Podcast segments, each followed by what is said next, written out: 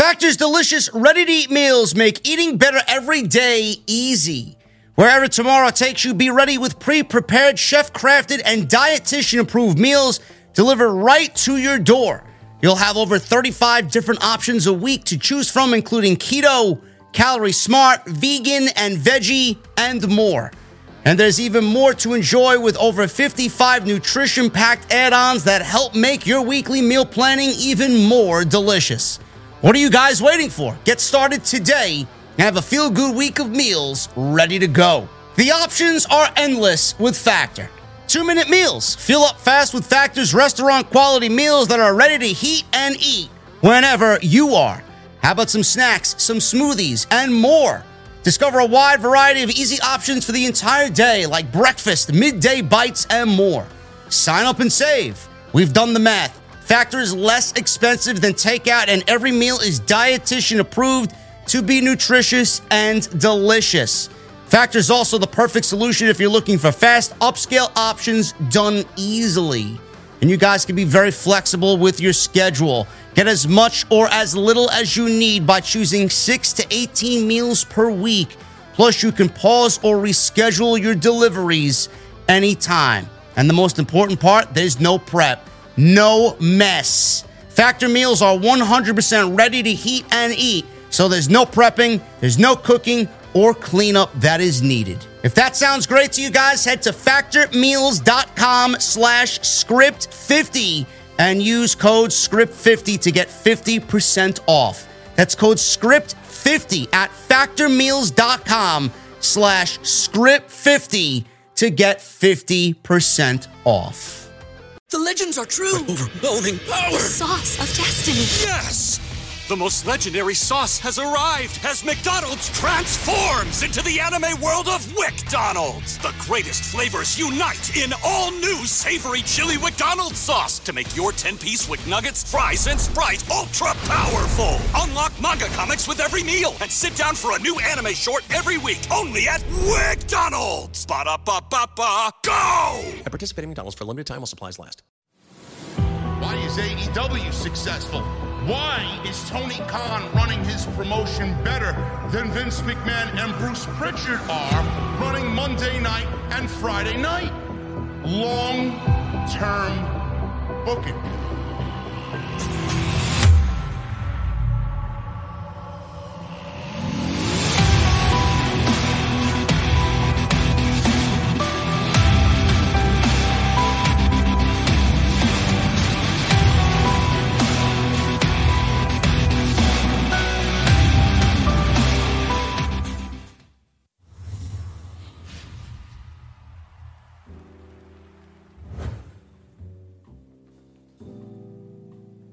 Ladies and gentlemen, it is Saturday night.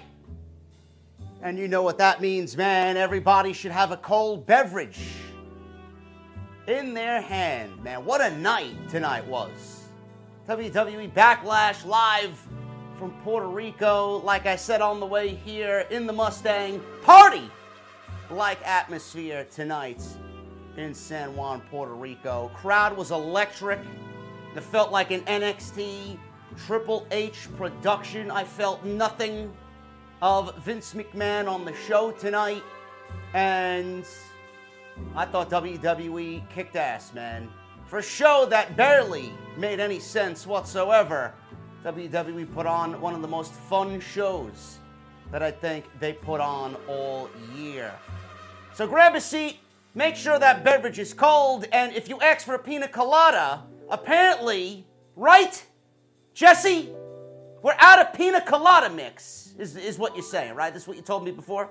You texted me in the car. You're out, you're out of pina colada mix. What are we going to do, bro? The fun people in the venue want their pina coladas and their margaritas, bro. What, what, what are we doing here? Bud Light. You're going to serve Bud Light. You're going to serve Anheuser-Busch in my establishment. I got to get rid of this fucking guy. I swear to God, man, if you, you piss me off tonight, motherfucker, you piss me off tonight, motherfucker, I tell you this.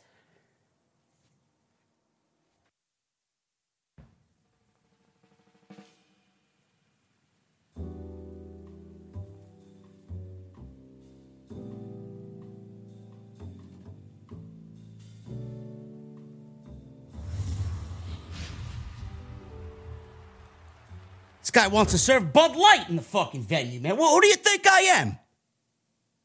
Who do you think I am, bro? Bud Light. I don't think I don't even remember the last time I had a Bud Light, man, or an Anheuser-Busch product.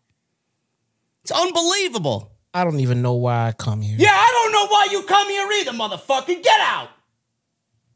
This fucking guy. Anyway. WWE Backlash. Let me tell you something, man. I thought tonight was a great show. I thought tonight was a great show. And WWE, man, even though we have been bored to tears with the television leading up to Backlash, typically WWE sets the bar very low for their product and then they usually kill it live on pay per view. And with that being said, I'm going to start off with Bad Bunny, man. I, I, said this on Twitter, and it's very easy. It's very easy to, you know, sit there and pick apart WWE for Bad Bunny and Logan Paul and all these celebrities coming on in, stealing spots from the regular performers there that are there weekly. I don't even look at it that way anymore. I don't. It's very it's very difficult for me to go back and talk negatively about the celebrities that WWE brings in. Now, obviously we've had our fair share of terrible ones. Johnny Knoxville and Snooki and you guys know the history of WWE performers that came from the Hollywood realm. But I tell you, man, the likes of Logan Paul and Bad Bunny, they have absolutely set the bar so high that I don't think WWE is ever going to find anybody else, at least not in a very long time, that's going to come on in and do what these two guys have done the last couple of years for WWE. That was a tremendous, tremendous match tonight.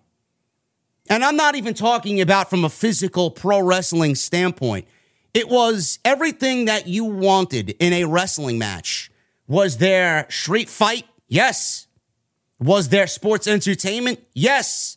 Was there surprises? Yes. Was there two guys that went out there and absolutely stole the show tonight? Yes.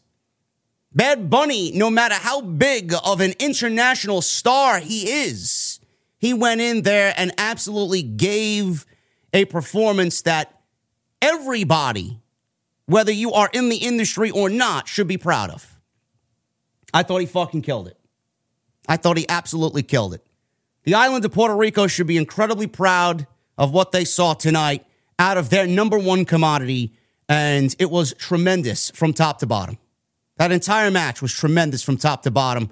I enjoyed the shit out of what those two guys did tonight. Now, I want to dead the narrative right now because I see people talking about it in the chat. I don't want to hear this shit for the rest of the night. I want you guys to shut your fucking mouth live while you're watching me. I don't want to hear it. Some people throwing around the narrative that Damian Priest is buried because he lost to somebody that is not an active professional wrestler. I don't know what you guys are smoking. I don't know where you're coming up with this narrative, but you need to shut the fuck up. You need to shut up. And get uh, Karen, get Karen Tenario out of the chat. Logan Paul is terrible. Clearly, your opinion is not wanted here. Get out. So Otis or Hula Grim or Rage, get Karen Tenario out of the chat. Ridiculous. You think Logan Paul is terrible? You're ridiculous. Absolutely ridiculous. Same thing with Bad Bunny. If you don't think Bad Bunny killed it tonight, get the fuck out. Damian Priest is not buried. I don't know where you guys are coming up with this narrative. Why is Damian Priest buried? The guy was asked to go in there and, in front of 17,000 people, asked to take care of the biggest superstar in the world today. And he did it with flying colors. He passed the test with flying colors. Buried. It doesn't matter how he lost. Look at what had happened in that match. You think people are looking at Damian Priest and giving a shit that he lost the fucking match tonight? You think people are thinking Damian Priest is buried? We got Savio Vega. We got the LWO. I mean, we had fucking Carlito out there. Carlito Cool was out there aiding in Bad Bunny winning the match. Buried. There's not one single fucking person using that word tonight in regards to Damian Priest. Damian Priest was asked one thing and one thing only that his job was to take care of Bad Bunny and lead him to a match that people will be talking about for the rest of the year. That's exactly what he did. It's exactly what he did. In, in my honest opinion, Damian Priest's stock for whatever he did tonight with WWE management couldn't be any higher. Damian Priest solidified himself as a superstar tonight, amongst the biggest superstar in the entire world right now, because he did one thing. And he brought Bunny to a match that is going to be talked about tomorrow morning on the weekly Sunday news, wherever you get your news. It will be the headline on every major sports outlet tomorrow. Bad Bunny and Damian Priest. And people are going to go out there and watch it that haven't watched it tonight. Buried. I don't really understand where you got. You guys are very, very haphazard with your opinions, really. Now, I'm guilty of that sometimes, but buried. I don't think that's buried at all. The guy went out there in front of his own people, 17,000 fucking people. Him, he did media all over the island for this match. He was the centerpiece. He was the focus of this entire weekend. Buried. Damian Priest has never been bigger in his entire WWE run. Absolutely ridiculous. Not only that, it's going to bring Judgment Day to another level. It's going to make Judgment Day hotter. Judgment Day's popularity is growing. I don't really get you guys, man. I don't really understand that. Bad Bunny and Logan Paul have upped the quality of celebrity matches in WWE that I don't think is ever going to be toppled, especially, you know, with what these guys have done the last few years. It's going to be very tough. It's going to be very tough. He went out there and he wrestled his fucking ass off. Falcon arrows, cross bodies off the top rope, a Mexican destroyer, or in this case, a Puerto Rican destroyer. I don't know how you could sit there and not enjoy what they did in that match tonight. Excellent stuff. Absolutely excellent stuff. The other match that I really cared for tonight, and I was very much looking forward to, was Io Shirai or Io Sky against Bianca Belair for the Raw Women's Championship. Now, the funny thing is, both of these women are SmackDown superstars, and they're wrestling for the Raw Women's Championship. WWE has yet to make a statement on what Bianca Belair is going to be doing with the Raw Women's Championship. Is she going to be handing it over? Is she going to be trading titles with Rhea Ripley like they're trading recipes in the kitchen? Maybe they should both be on Food Network. Hey, Rhea, I need your recipe. How, how do you make that dish? Really, honey, how do you make that dish? A little bit too much of this, a little too much of that. How do you do it? How do you do it? I messed it up last night t- cooking it for Montez. Man, how you doing that? You fucking serious? They're gonna be trading titles like they're fucking trading Pokemon cards, man. Give me a fucking break with this shit. Ridiculous. And then WWE, they're very sly, man. They're very under the radar. They're very cute with their wording. The longest reigning women's champion in WWE history women's champion. She's been holding the Raw Women's Championship for how long now? She's the longest reigning Raw Women's Champion in WWE history. But they won't acknowledge that because they are set to give Bianca the SmackDown title via a trade, and then they will continue the longest reigning Women's Champion. But we know that's not the case. WWE basically is rewriting their rules right in front of you, and they're hiding the fact that they're ending Bianca's reign because of a stupid fucking trade. It's ridiculous. So Bianca's reign ends. Realistically, Bianca's reign ends because WWE foolishly drafted the both both of them to the opposite show. It's ridiculous. So stupid. And then you want to tell me that Triple H was a part of this draft or he had the majority say in the draft. No, he didn't. That's a Vince McMahon move right there.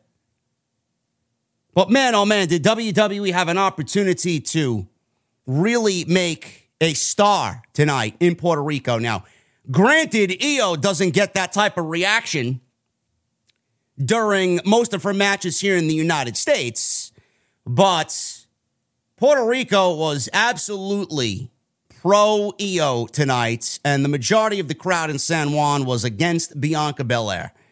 Some people were even saying that WWE should have called an audible. Maybe they should have. It absolutely felt like Io was going to win the title through most of that match. And then when damage control showed up, I'm like, yeah, there we go. Bianca's going to retain that title. And that was an absolutely unbelievable opening match.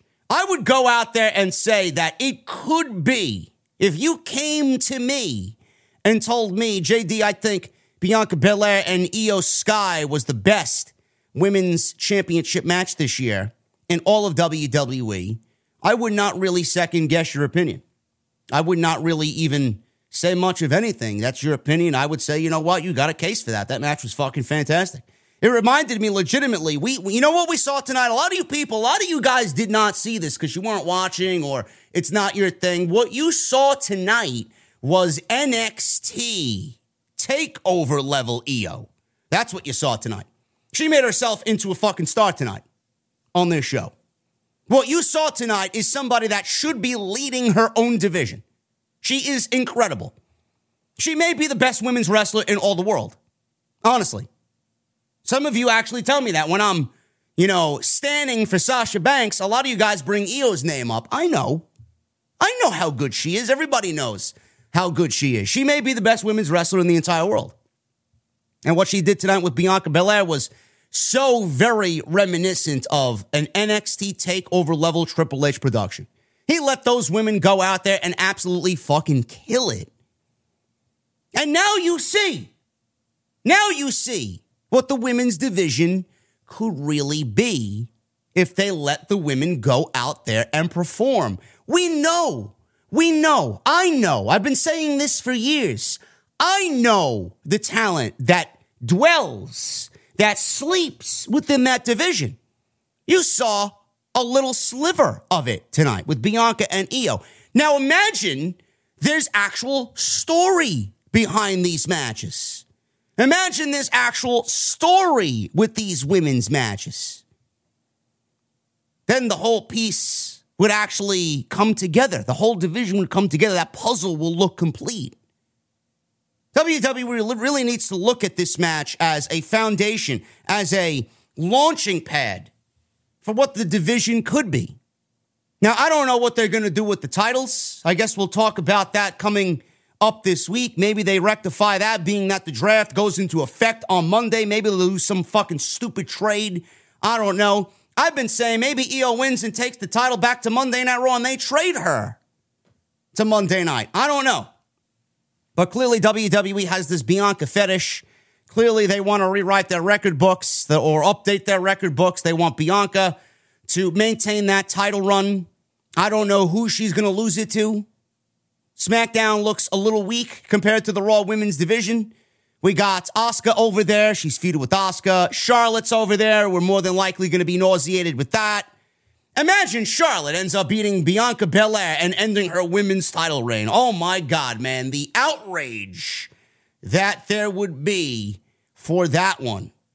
I much rather it have been Io tonight and make sense of it tonight. But what they did tonight with Io they really, with the inclusion of damage control, they basically told you that Io was on her way to winning and damage control fucked it all up. It's exactly what they did.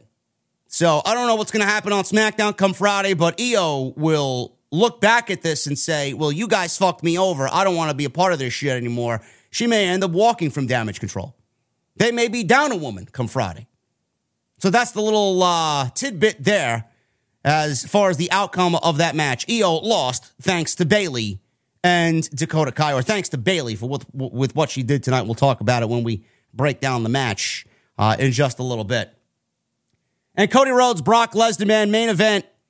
Not really all that entertaining to me. I, I can't really sit here and I know you guys, some of you guys on Twitter were like, that was a good match. Some of you guys in here were like, ah, it was a good match. It was passable. I- am sorry. I-, I can't sit here and really advocate for Brock Lesnar's matches anymore. I mean, it's the same shit over and over again. The fact that he got some color in the match and he busted himself open with the turnbuckle spot tonight, that was a little bit of an added aspect to the match. It made the match all that much more, I would say, exciting as far as Cody beating the, the beast. But I mean, it's the same shit. Disaster kick, disaster kick, suplex, suplex, two variations of suplexes. Then we get F5s and Cody cutters. And I mean, this was, if there was one Vince McMahon thing on this show, the layout of this match was very Vince McMahon esque, very similar to what John Cena and Brock Lesnar did back, what was it, 2013? Very similar. I don't really care for it. I don't really care for it. It's the same shit over and over again. It's very difficult to get excited. You can't blame me for that. It's the same thing legitimately every time he's out there, no matter the opponent. And the ending, though I appreciate the thoughtfulness that went into the outcome and how they got there, with Cody basically countering the Kimura lock into a pin, the ending just felt anticlimactic. It almost felt like they were rushed and then they jetted off pay per view and that was it. They really left the entire slate open. Now, we'll talk about what Cody and Brock potentially do going into the next pay per view, which is basically in three weeks. But I can't sit here and tell you that I enjoyed it. Was it watchable? Sure. Was it the worst thing that I seen? No. But I, that doesn't mean it's good. I just feel like Cody and what he is doing right now is not as interesting as it was going into Mania with Roman Reigns and backing Sami and defending Sami and trying to get Sami and KO back together. Cody, where he is right now, you know, big Cody guy. I'm a big Cody guy. I want him to win the world championship. That's the world champion. That is your face of the company right there. But the way we're getting there, man, I don't know what they're doing. It's not exciting. It's not really hitting for me. Maybe you guys see it differently. But I don't I don't really find it to be all that exciting, at least right now, coming out of this pay-per-view, going into this pay-per-view, and then coming out of this pay-per-view. So we'll talk about it a little bit later. We got that match in the main event. Bad Bunny, Damian Priest was the co-main event. We got some bloodline drama happening on tonight's show.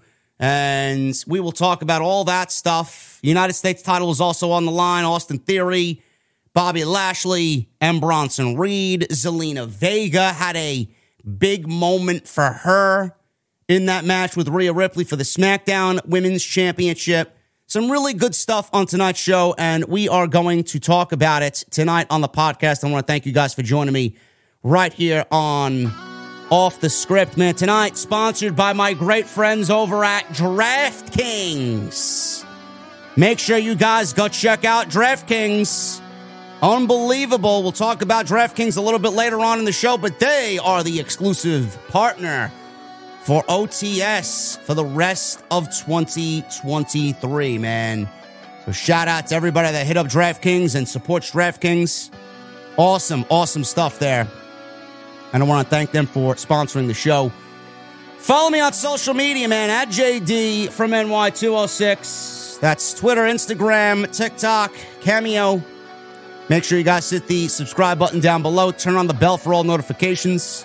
We are nearing 146,000 subscribers on YouTube. We'll get a little bit uh, closer to that goal tonight with the Backlash post show. Super chats are open. You guys are already being incredibly generous. I want to shout out Jack Perez with the first $100 bomb tonight inside the OTS venue. He says, Hi, JD. I had so much fun watching Backlash. Some ups and some downs. But man, the crowd was really good. Cheers to you, JD. Thank you, Jack Perez. Cheers to you, brother. Thank you for being here, and thank you guys for being here tonight. Make sure you guys hit that thumbs up. We got 800 likes on the live stream so far. Make sure you hit that thumbs up. I would love if we can get over a thousand. We got 3,500 in here. There should be no excuses. 1,000 likes is the minimum. Memberships are open. Get them on in. Become a part of the VIP club.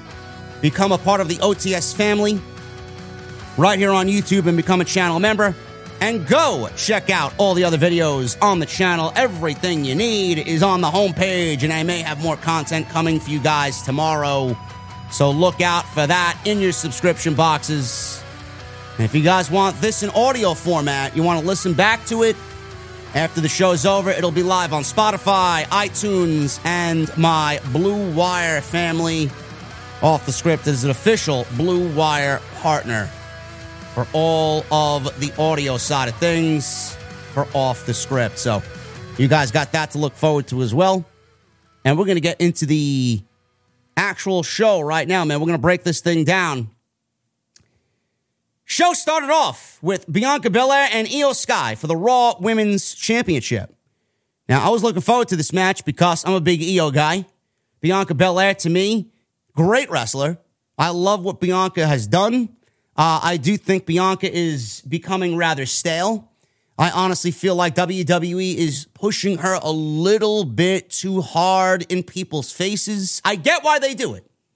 I get why they do it, but WWE is going to have to eventually get that title off of her to freshen things up because things are now stagnating at the top of the women's division. Rhea Ripley is going to bring a sense of change, a fresh, you know, aspect to the women's division, but Bianca Belair, man, I don't know what they're doing there. I don't know who they have lined up, but if it ends up being Charlotte, I think that's going to leave a lot to just complain about. It's going to leave a bad taste in a lot of people's mouths. You know, Charlotte is always public enemy number one. She's ended Asuka's reign. You know, I have a feeling she's going to end Bianca's reign. Th- that doesn't really bode well for her, man. She's already got a terrible reputation for being handed everything. Then she's going to come back and do what? Beat Bianca? I pray to God that doesn't happen. I really pray to God that doesn't happen. But WWE is going to have to do something with Bianca, and they're going to have to answer the question of what are we doing with the women's titles? I don't know how it's going to happen or when it's going to happen, but they need to do something as of this week. We cannot have Monday Night Raw's titles on SmackDown and then SmackDown being on Raw. Can't do it. We need some sort of explanation. It would have been easy to have Io win and take the title back to Monday Night Raw via transfer or trade of some sort, and they didn't do that. Could have did that tonight with the way Io was over in front of his audience. Holy shit. But I don't know what they're going to do. They're going to flop titles back and forth or flip titles back and forth, trade them. They're going to sit over an open fire, tell some fucking funny stories, and swap the titles like they're swapping stories. Give me a break. So ridiculous. It really makes you look back and wonder why WWE didn't make the decisions that they had right in front of them. You drafted Asuka to SmackDown. Asuka could have beaten Bianca Belair at WrestleMania. We wouldn't be in this position. You could have drafted Asuka back to SmackDown. Now Bianca's holding the Raw title on the blue brand, and Rhea Ripley's holding the blue title on the red brand. And they're going to go about it the most unceremonious way possible. Io Sky is fucking great. Puerto Rico loved Io. Absolutely the crowd favorite. Bianca was actually getting booed here. She was getting booed in Puerto Rico. Sky was in control early on, and Belair came back with a backbreaker, some drop kicks, a delayed vertical suplex. Belair held Sky up with a one arm press slam and dropped her, and they mistimed it. And I thought, you guys know what I'm talking about. There was a, a moment in this thing where Bianca was selling her left arm. And Io was up in the air. Bianca was holding her up with one hand, trying to sell the arm injury at the same time. And instead of slamming her down on her back with one arm, she dropped Io, and I thought Io was going to land directly on her fucking head. But she landed on her face. Thank God she was all right. There's no I in team, but there is one in Indeed, and that's the hiring platform that you need to build yours. When you're hiring, you need Indeed. Instead of spending hours on multiple job sites searching for candidates with the right skills, Indeed's a powerful hiring platform that can help you do it all. One of the things I love about Indeed is that it makes hiring all in one place so easy because Indeed does the hard work for you. They show you the candidates whose resumes on Indeed fit your description immediately after you post so you can hire faster. Join more than 3 million businesses worldwide that use Indeed to hire great talent fast. Start hiring now with a $75 sponsored job credit to upgrade your job post at Indeed.com slash BlueWire Sports. Offer good for a limited time. Claim your $75 credit now at Indeed.com slash BlueWire Sports. That's Indeed.com slash BlueWire Sports and support the show by saying that you heard it on this podcast.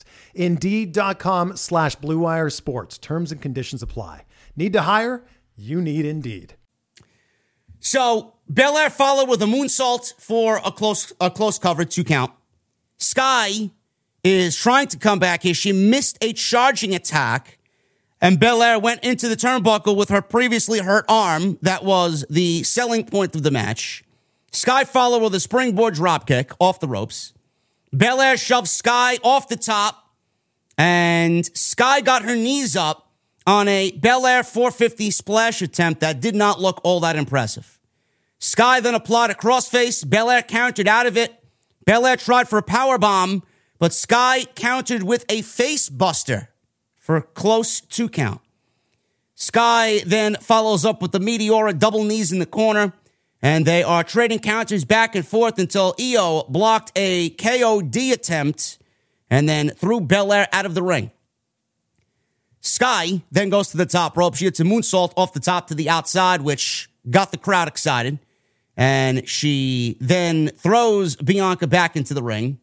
And Sky tried for her and Hurricanrana off the top rope, this time going for the kill, but Belair held on to Io.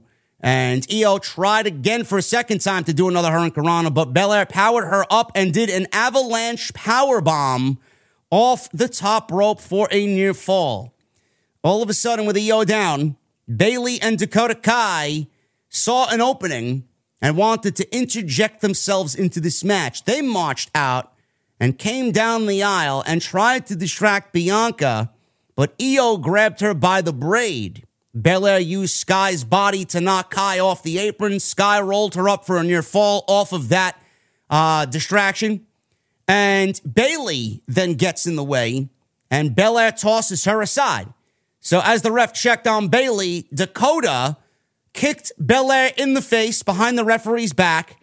Io went up for the moonsault, and all of a sudden, while Io had this match won, Bayley took Belair's braid, which was near the ropes and kind of floating over the edge of the apron. She takes the braid and tries to hold Bianca down by holding her braid on the outside.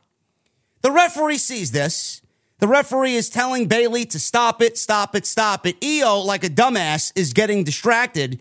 So all of a sudden, this slight distraction and hesitation on Io led to Belair avoiding the moonsault, and that leads to the KOD, and that leads to Bianca Belair retaining the Raw Women's title. So clearly, what they did here was set up the implosion of damage control. Now, we don't know if damage control will continue to be a thing on television. All three of these women are on SmackDown. Bayley is better off on her own. That's just my opinion. Dakota Kai, I think, is good enough to do what she needs to do. I mean, she could be a great heel. She shows she could be a great heel on NXT. She had a heater. She had Raquel Rodriguez, and that was a nice pairing. It really was. So if WWE can find that same type of heater for Dakota Kai, I think she would be very well off on her own on the main roster if they just go back and kind of do what they did on NXT with her. She could be a viable heel. She really can be. Bayley better off on her own, and maybe she turns babyface. I don't know. I quite like her as a heel, but Maybe that's growing stale with some of you. I don't know. Io, I don't know what Io's to do. I don't know what they got planned for Io, but I would love to see Io in a star making performance win the title and have this division be hers. Io and Bianca and Charlotte, all Asuka on the same show. I mean, a core nucleus of women like that on your show. I mean, it's very difficult to book that poorly. You got Io and Asuka, Io and Charlotte. I mean, you got matches that are going to steal shows between all four of these women. They just need to build around that core in that division to really make it a viable division because what they did with the draft is draft mostly to Raw and they kind of neglected SmackDown with the women's portion of the draft. So we'll see what happens there. But I would love if Io comes out of this a bigger star than she went into this pay per view. She gave you a star making performance. I mean, I hope WWE was listening because Puerto Rico loved, and I mean loved Io. I don't know where all this Io love came from. It's almost as if we were watching a fucking New Japan match or we were watching some match that was taking place in Japan with all the love that Io got tonight and not Puerto Rico. It's crazy.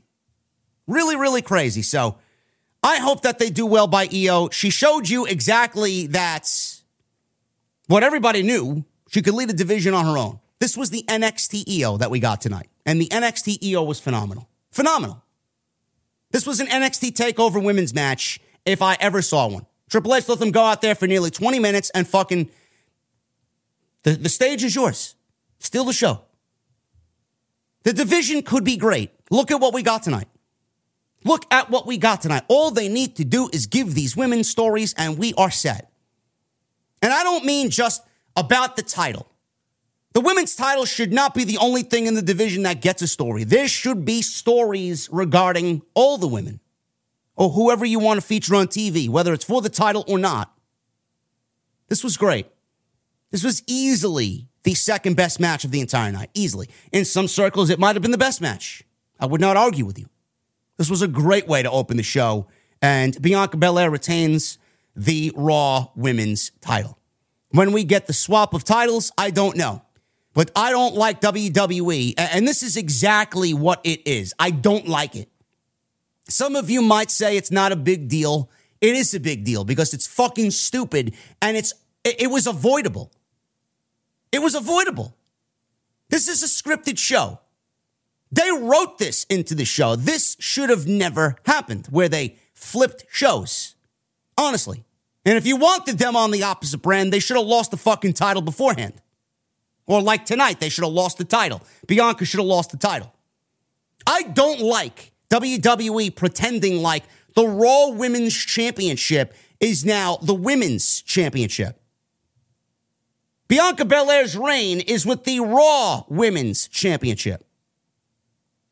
You can't go out there and change the fucking rules and call Bianca's reign the longest reigning women's championship. Take the Raw women's title off of her and then give her the SmackDown women's title and then continue the reign. On one hand, it's a women's championship reign, yes, but the women's championship reign that she has is the Raw women's championship. So her reign is theoretically ending because WWE wants to trade fucking titles. Oh, she got drafted to the other show. No, it doesn't work that way. It's stupid. It doesn't make sense. It's illogical and it's fucking stupid. I know WWE wants this record or they want their records to be updated with current stars. I get it. But there's a way to go about it. This is not it. Bianca deserves better and the title deserves better. Seth Rollins.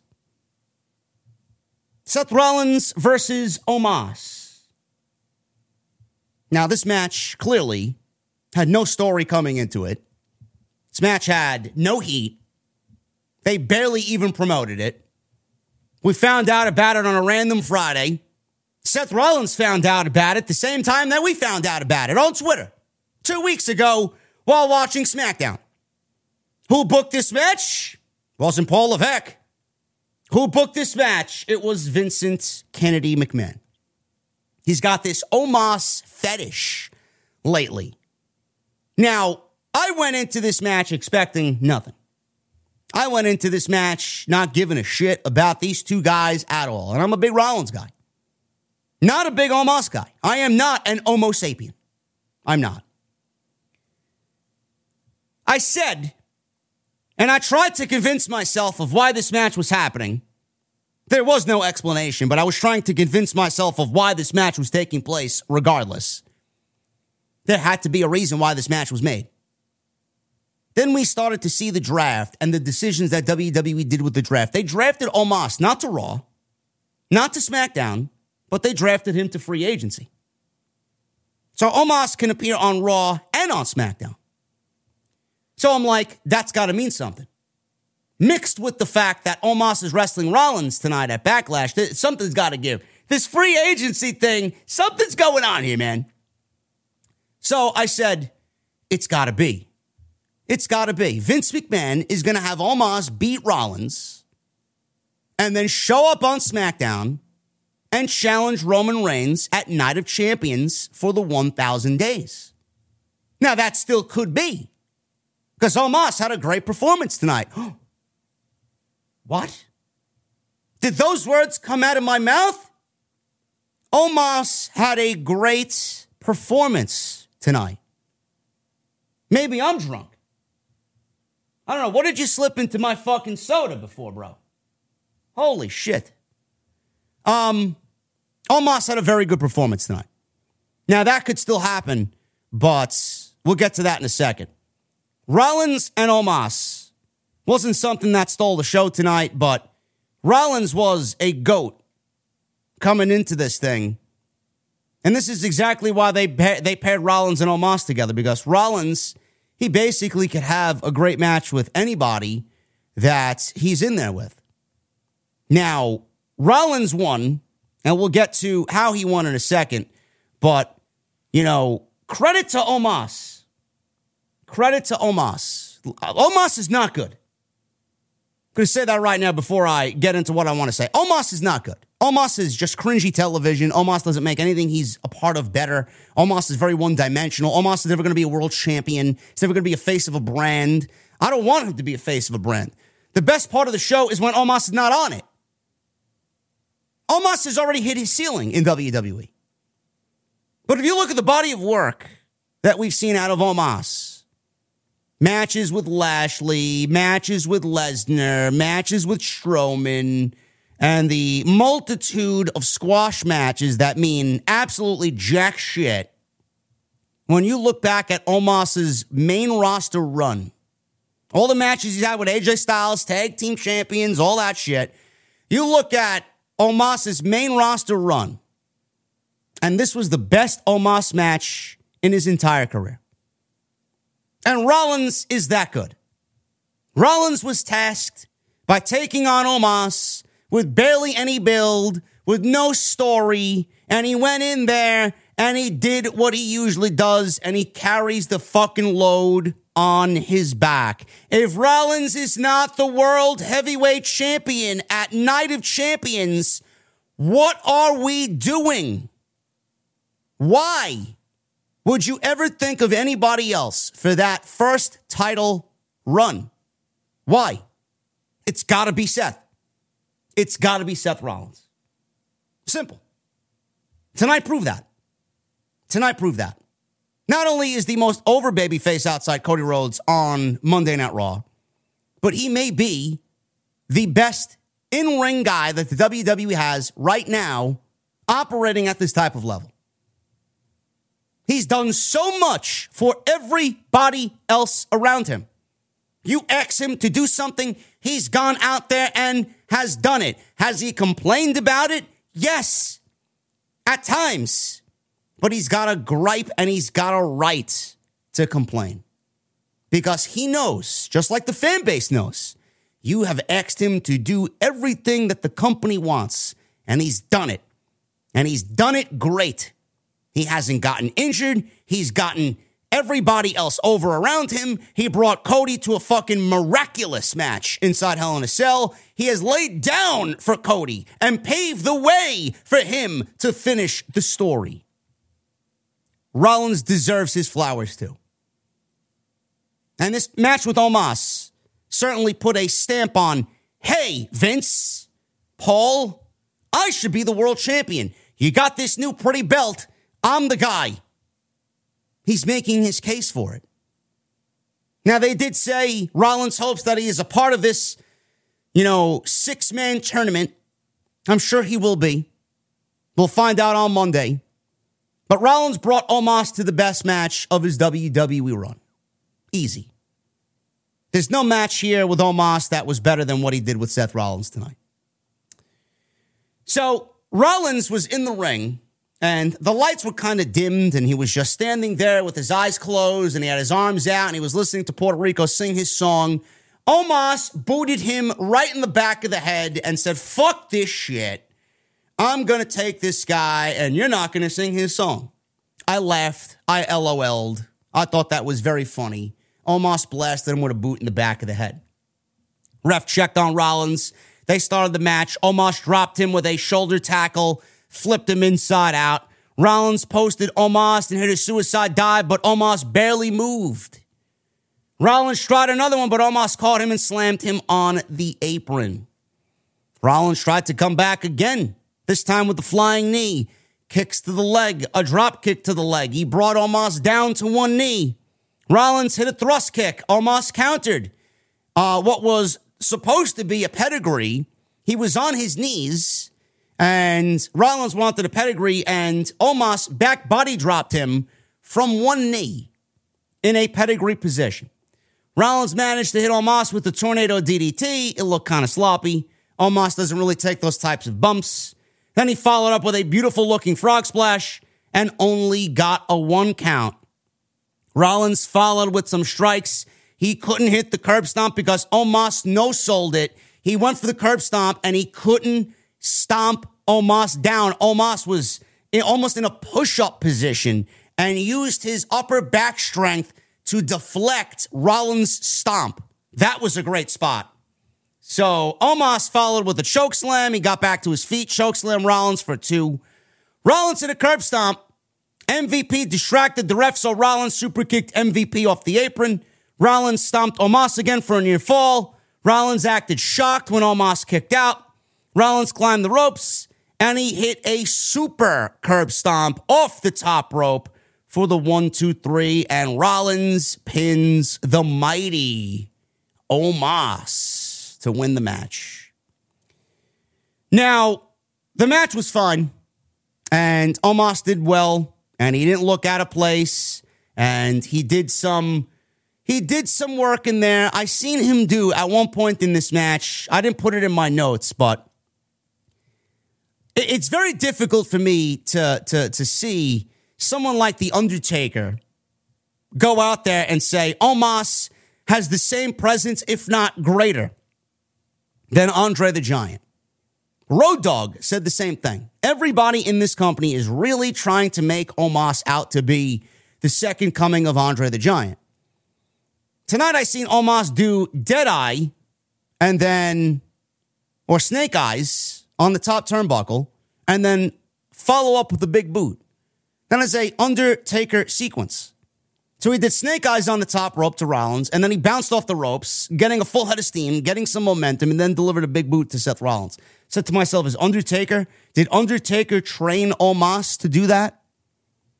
Man, they're really high on Omos, man. I don't, on most weeks, 99% of the time, I don't see it. I don't. And everybody being on his side and hyping him up is not going to make me see it because I've seen enough of it. But I got to give the guy credit when he deserves his credit. And he and tonight Rollins brought him to a great match, and he didn't look out of place. He worked very well with Seth Rollins tonight. So good for him. Good for him. Where does he go from here? I don't know. I don't know. Rollins, on the other hand, world title. Night of Champions, finals, world heavyweight championship. Against who? I don't know. I don't know. Who's in that triple threat match on Monday or the two triple threat matches, I should, I should say, on Monday? I don't know. Rollins will be in the finals one way or another. Will it be with Cody? I don't know. I don't know. But Solo Sikoa, everybody's kind of saying, yep, Solo's going to win the tournament on the SmackDown side. I'm going to get Solo Sikoa versus Seth Rollins at Night of Champions for the World Heavyweight Championship. And Roman Reigns, being that he can't compete for the title because he's got two of them uh, of his own, he's going to send his trusted soldier, his number one right hand man right now in Solo Sikoa to go win the title and bring that title back to the bloodline and do what the Usos can't do or couldn't do. And that was win the tag team titles back from Sami Zayn and Kevin Owens. It's a possibility. It's a possibility. But at the end of the day, Rollins winning the World Heavyweight Championship is the right creative move. No doubt about it. Triple threat match Austin Theory. He defended the United States Championship against Bronson Reed and Bobby Lashley. This was fun. Fun little seven minute match here. Honestly. Short, but fun.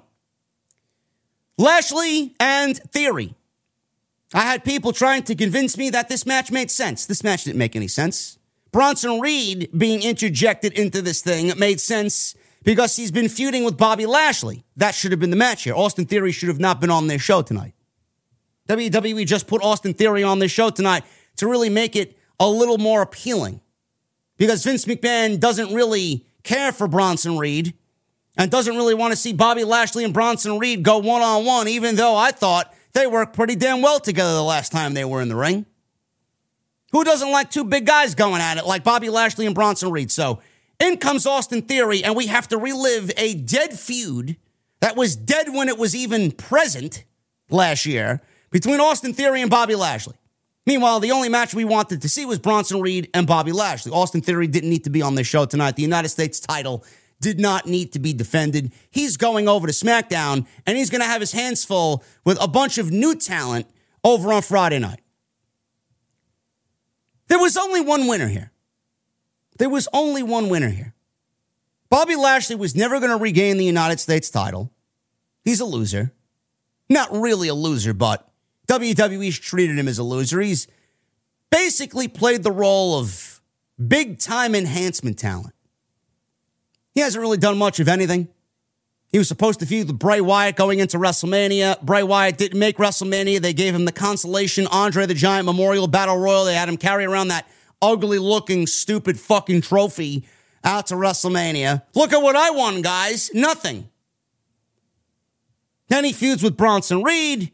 Austin Theory beats John Cena. Has no plans coming out of WrestleMania. WWE has this holding pattern for four weeks because they got a draft to get ready for. And Austin Theory is interjected into this shit. Meanwhile, he's got no business with Bronson Reed and no business with Bobby Lashley.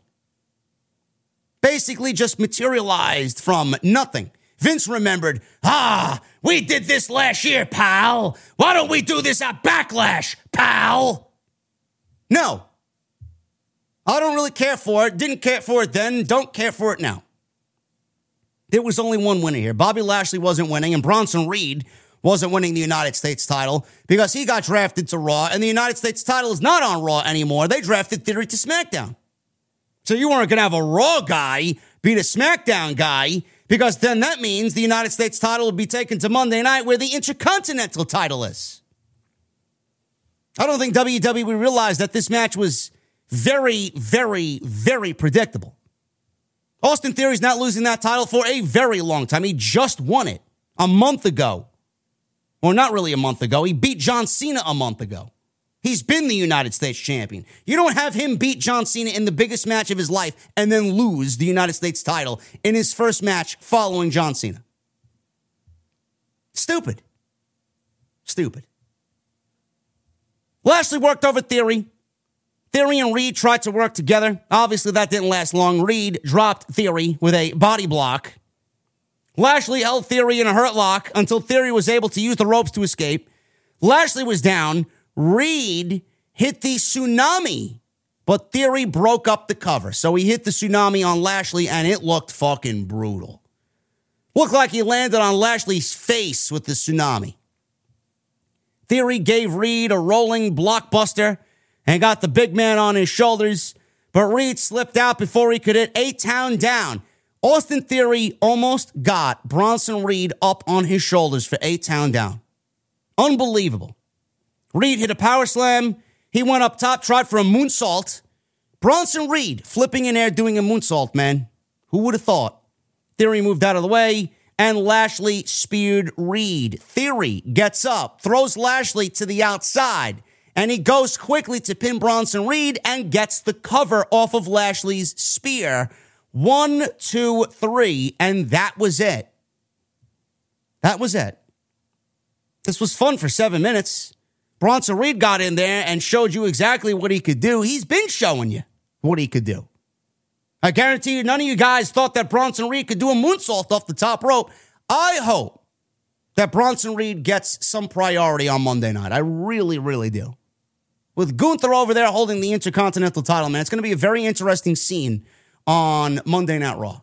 Maybe Bronson Reed versus uh, versus Gunther is going to be a potential program for the Intercontinental title. I'd love to see it. That should be a fucking colossal match. But I hope Bronson Reed can maintain some momentum on Monday night. I don't really have high hopes knowing that Vince is lurking around in the shadows because Bronson Reed was given the short end of the stick the first time, got fired, and with Vince back, I don't really trust management to do right by Bronson Reed. He should be a priority. Give him some fucking room to work. He came out, he barely got a reaction. I don't like it. They're trying to build him up.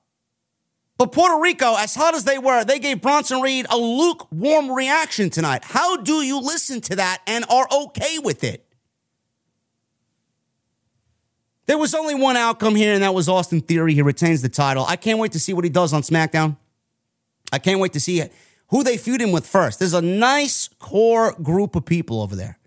Grayson Waller just got drafted there. LA Knight is over there. Cameron Grimes is over there. So we got some we got some playmakers over there for the United States title. Should be fun.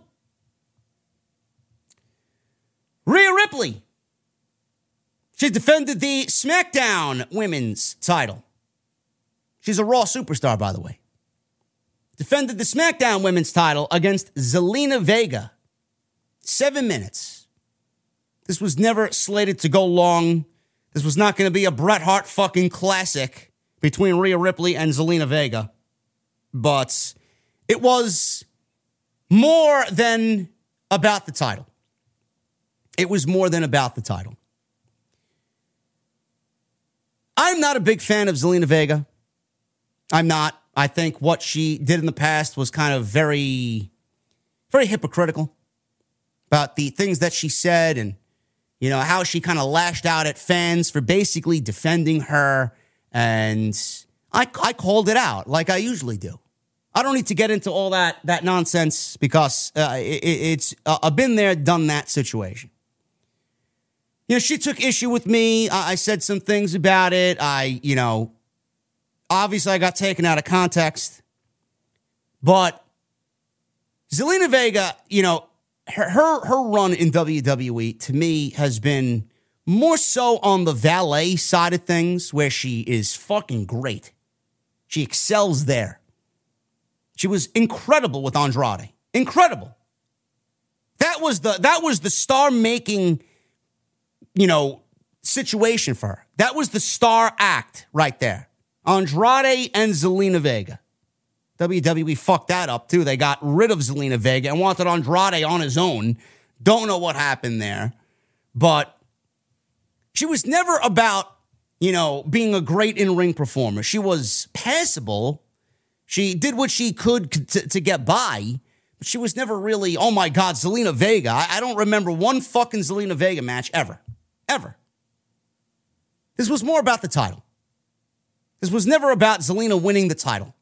Zelina's in the LWO. Zelina's been paired with Santos and Legado del Fantasma. She's been paired with Rey Mysterio. And it's getting her a spotlight with these other guys and building upon that, and she fits. The pairing of Zelina and Santos, Zelina and Legado is brilliant. It was a great fucking move. You know, before b- b- before Zelina Vega, a lot of you guys might not know, there was a woman in NXT by the name of Elektra Lopez. She did not get called up. She was with Legado on NXT. She did not get called up. Triple H made an executive decision. I'm going to keep Elektra Lopez down on NXT. She's not ready for this spot yet. We're going to put Zelina Vega with Santos Escobar. And it worked out brilliantly. Then they resurrected the LWO, and the whole group is absolutely on fire right now. They have the number one selling t shirt in all of WWE now for three weeks in a row.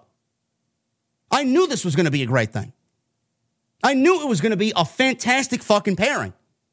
I'm so happy to see Santos and the Legado guys get to this level and get this type of love.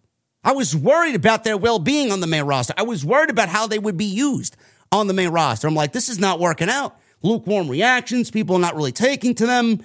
And, and now they paired Legado with Rey Mysterio. They resurrected the LWO, and it's one of the best creative decisions that the company has made in the time that Triple H has taken over. It's a great move. Again, this was not about the title. This was more so about the culture. This was about the setting, being in Puerto Rico, and doing what she can as Zelina Vega, who loves her background and loves her culture from Queens, New York, what she can do in that ring tonight to inspire everybody in that building and give people a reason to care. That was that's what it ultimately was about. It was never about the title. She was never going to win the title. Nobody, nobody thought that Rhea Ripley was losing this championship in her first PLE title defense. Nobody. It would be stupid for you to think that she was going to win. Rhea Ripley's going to have a chokehold on that title for a very long time. But what Zelina Vega did tonight here was basically inspire 17,000 in an island in Puerto Rico, come out there and embrace her people. And she got treated as if she was a returning hero. She lost the match tonight. It was all right. It wasn't anything to, you know, cry home about. It wasn't, you know, the, the match that people are going to be talking about by the end of the night. But the reaction that she got tonight was absolutely incredible. Tears streaming down her face. Her mother was in the front row. You guys know about her father passing away during the 9 11 attacks. All of this in that moment with her dressed in the Puerto Rican flag colors, the blue in her hair, the flag that she came out with, the reaction that she got at the end of the match. Why would she want the title over that? She got that, and it's bigger than winning the championship tonight. I thought it was great. I thought it was great. Everybody deserves that type of moment, man. She got that moment tonight in Puerto Rico. And I'm also thinking, I'm like, look at this, man. This uh, it's like the House of Black turmoil here. You got Malakai's wife in Zelina, and you got Buddy Matthews' girlfriend in Rhea Ripley battling. So it's basically the House of Black's significant others in the ring tonight. I wonder if they were watching the show together tonight. Hey, hey, look at your wife. Hey, look at your woman there, Rhea Ripley. They're doing their thing out there. So Vega's mother was at ringside, and she was there in support of Rhea Ripley, uh, or uh, Zelina Vega, rather. Uh, she was uh, booing Rhea Ripley. It didn't matter here because Ripley took control. And Vega fought back with some forearms, and the crowd was into her, but Ripley cut her off with a headbutt. Ripley tried for a riptide, but Vega spiked her with a DDT. Rhea Ripley sells that DDT really fucking good, man. She is all over that DDT. So with Rhea Ripley down with the DDT, we saw Zelina Vega with an opening to try and win the match. Was never going to happen. Vega followed with a 619. She hit the Meteora. Ripley kicked Vega in the head after a two count, got up, kicked her in the head, and went right for a riptide, man. The riptide basically came out of fucking frustration. Like, bitch, get off of me. She went right for it, nailed it. One, two, three, and she wins very decisively over Zelina Vega. That's basically it. Seven minutes. Seven minutes. Nobody expected Zelina to win, but Zelina felt like a, a, a, winning hero, a conquering hero in Puerto Rico, even in defeat. Something she'll never forget, man. Awesome. Bad Bunny. We got the San Juan street fight. Bad Bunny versus Damian Priest. Bad Bunny came out and he got a ridiculous reaction. Now, I am not uh, somebody who listens to Bad Bunny's music, but I can admit when, you know, music and how it brings people together and how it makes people feel, even though I'm not a fan of Bad Bunny's music and I don't listen to that style of music, man, the vibe that we got coming out with Bad Bunny making his way down the aisle. It was absolutely tremendous. I was I was already thinking to myself, how, how do you not have this match? How do you not have this match end the show? Honestly. Now, granted, it was a great match, and, and granted, everybody had a good time. But I honestly think this match should have been given the main event treatment. I don't think Brock Lesnar and Cody Rhodes did the main event justice. This everything about this match was booked for it to be the main event. And they absolutely fucking killed it. He came out, I don't know the name of the song that he came out to, but fans were singing his song. It was basically like a, a, a, a Bad Bunny concert on a WWE PLE. So he's out there and he got a huge pop. He paused halfway to the ring. He walked back up the aisleway, and there was a black cloth covering something. And underneath this black cloth was chairs, trash cans, kendo sticks, other tools of the trade in a shopping cart. And he rolled the shopping cart down to the ring. So Priest walked out to the center of the ring first. Bunny met him in the center. Priest shoved him down. And they were really hyping up Damian Priest's ring attire. This is the same ring attire that Damian Priest wore when he teamed with Bad Bunny at WrestleMania. I like the throwback. I like the throwback a lot. Significance, long term booking. I guess if you want to say, right? Would that be considered LTB? I don't know. Nice little throwback, though, to refresh people's minds and bring back that, that little history that they have between each other. I think that's great. So Bad Bunny, he got up and he had some words for Damian Priest after Priest shoved him down. Priest shoved Bad Bunny again. Bad Bunny slapped him in the face and then out of nowhere lands a Michinoku driver on Damian Priest. And fans were going crazy. Michael Cole was even going crazy, man. Are you kidding me? He says on commentary. He didn't expect Bad Bunny to pull out a Michinoku driver in the first 30 seconds of the fucking match. So, Priest he bailed out of the ring when Bad Bunny grabbed the kendo stick. And Bad Bunny, um, he was in the corner. Priest picked up Bad Bunny, threw him in the corner. Priest broke the kendo stick over his knee, and he was getting that heel heat in Puerto Rico. Priest twisted Bad Bunny's arm. Bad Bunny started to punch at Priest. Priest held on and twisted harder. And Bad Bunny thumbed Priest in the eyes to get out of this little sticky situation. He then mounted Priest in the corner and Priest powered out. Then Bunny leveraged Priest's shoulders down for a two count. Priest punched Bad Bunny. He went back into the corner. Priest gave Bad Bunny a south of heaven, but then lifted his shoulders off the mat. So he basically had the match won to Damian Priest. And he got his finishing move on Bad Bunny and said, No, no, no, no. I'm gonna I'm gonna toy with this guy, man. We're gonna we're gonna end Bad Bunny and never gonna get another Bad Bunny album and another Bad Bunny tour ever again. So that's what we got. So Priest, he dove at Bad Bunny, and Bad Bunny, who was on the outside, threw a chair in Damian's face and nailed him square in the face. Bad Bunny then pulled out a kendo stick from underneath the ring and started bashing Priest with it several times.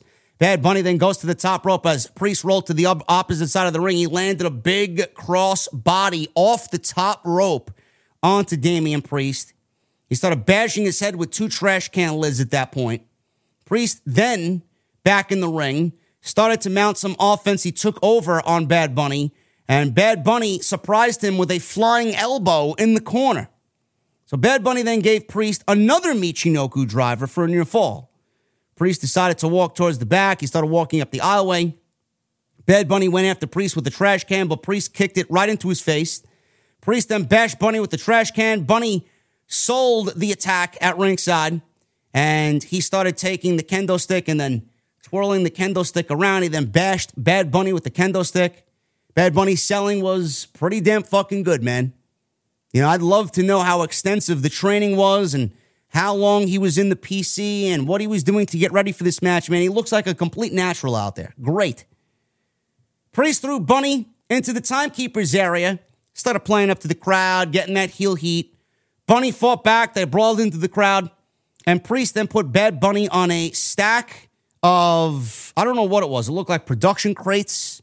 They were high up there, man. There was a stack of production crates that were up there, and there was obviously tables down below covered in black cloth. So he yanked off his shirt, Damian Priest did. He stood over Bad Bunny. Bad Bunny started fighting back with some right hands, and Priest takes Bad Bunny and drops him off these crates with a Michinoku driver. This is the third Michinoku driver of the match, by the way. And delivered a Michinoku driver on Bad Bunny off these crates through several tables down below. Imagine that, man. Bad Bunny taking a fucking treacherous table bump like he did tonight. Like nothing. Like nothing. Not everybody's going to be able to do it and do it that well, man. Bad Bunny pulled it off great. Adam Pearce was out there. Other officials were out there. Management was out there. And Priest wanted to continue the attack. referee was like, back away, back away. Officials are like, back away. And Priest was like, no, no, no. It's not finished until I say it's finished, and he is not finished. Love Priest, man. This was about halfway through the match. He picked up Bad Bunny, threw him over his shoulders. He threw him over the barricade, back towards the ringside area. Bad Bunny trying to fight back. He ducked a big roundhouse kick from Damian Priest towards the ring post. Priest hit the ring post, sold the leg, leg injury. Bad Bunny was then bashing Priest with the kendo stick. And then he was trying to work over the knee, throwing the knee into the turnbuckle or wrapping the knee around the steel post bashing his uh, his kendo stick on the knee, bashing a chair on the knee. So Priest selling the leg, selling the leg. He did a great job of selling the leg. At one point, I thought he was legitimately hurt. He was saying, "No, no, it's something. Something's wrong. Something's wrong." Telling the referee that something's wrong with his knee. At the end of it, he was playing possum. He was kind of, you know, bullshitting with the referee. But Priest is on his back in the ring, apologizing to Bad Bunny. He wants the beating to stop. He wants Bunny to stop. I'm sorry, I'm sorry, I'm sorry. So Priest is on his back. Bad Bunny gets a close look at Damian Priest. Priest kicks him right in the face, and he was playing possum the entire time. Bad Bunny, he doesn't take this shit. He low blows Damian Priest, which is legal. Bad Bunny then picked up a chair. Dominic and Finn Balor then enter the match and they run out there and they're stomping away at Bad Bunny. This is all legal. You knew this was going to happen. Balor and Dominic double teamed um, Bad Bunny and Rey Mysterio ran out to help. Then they turned their attention to Rey Mysterio. Then all of a sudden, after the double team to Rey Mysterio, Carlito comes out. Yes, Carlito Cool comes out. Apple and all and he runs out.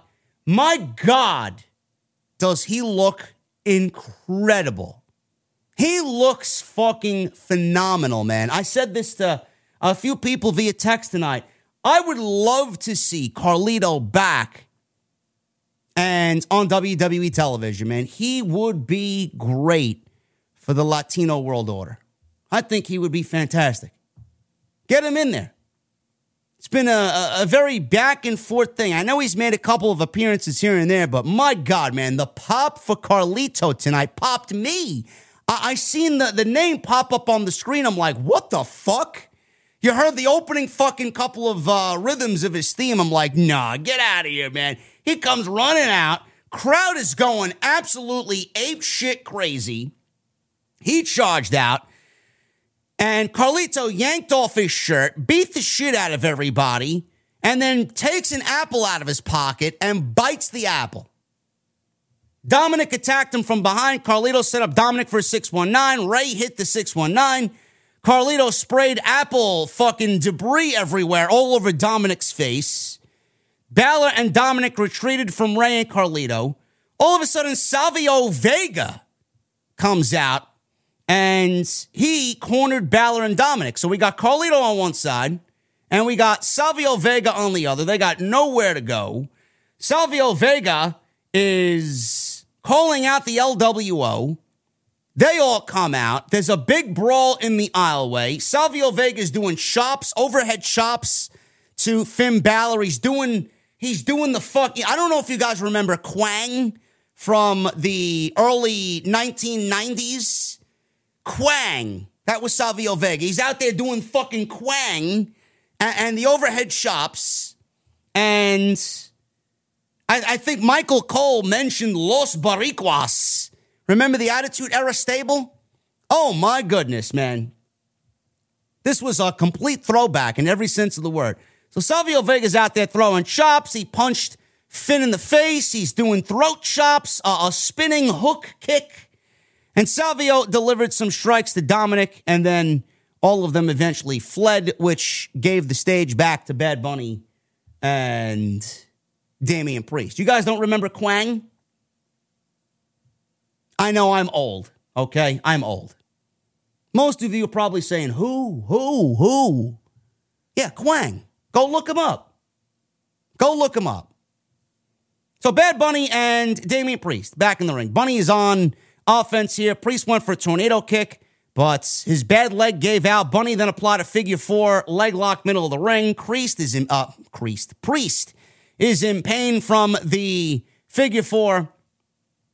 And Priest's shoulders were down for a two count in the figure four. Priest reached for Bad Bunny's throat. He grabbed it. He went for a choke slam, but Bad Bunny rolled through for a leverage near fall. Bunny sent a charging Damian Priest face first into a chair that was lodged in between the second and third turnbuckle.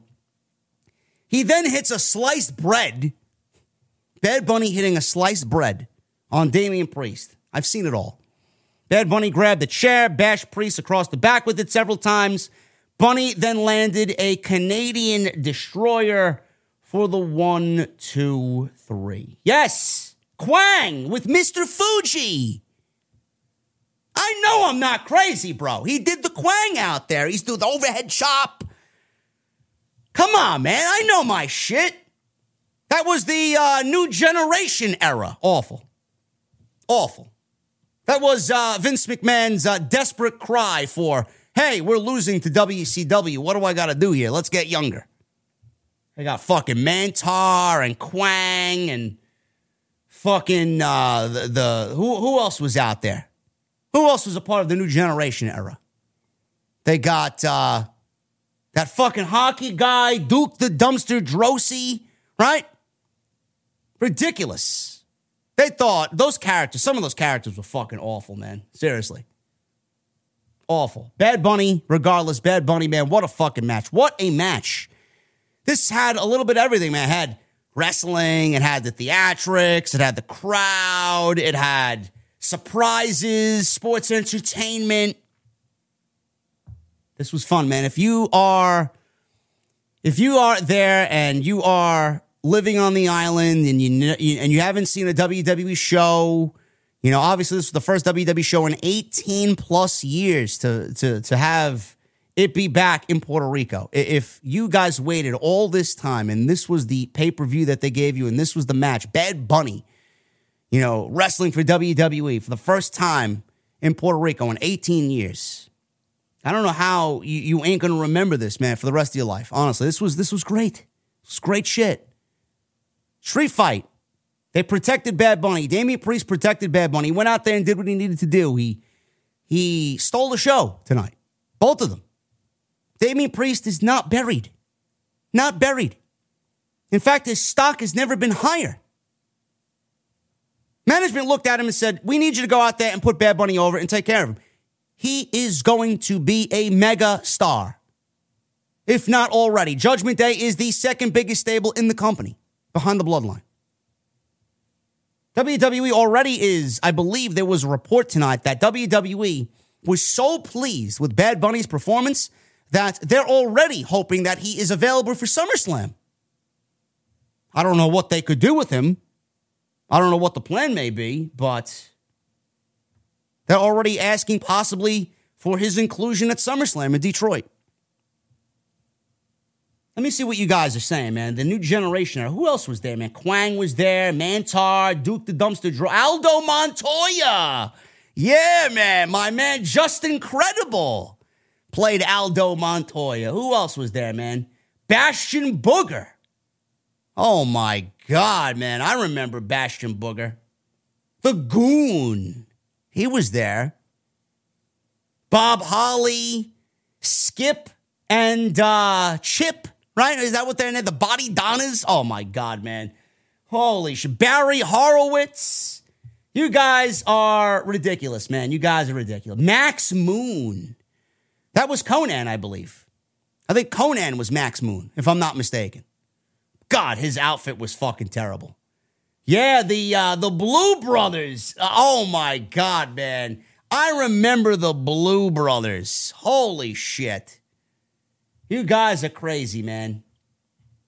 Some of those gimmicks were terrible. Some of those gimmicks were terrible, man. Aldo Montoya, Flash Funk. Actually, you know what? I liked Flash Funk, man.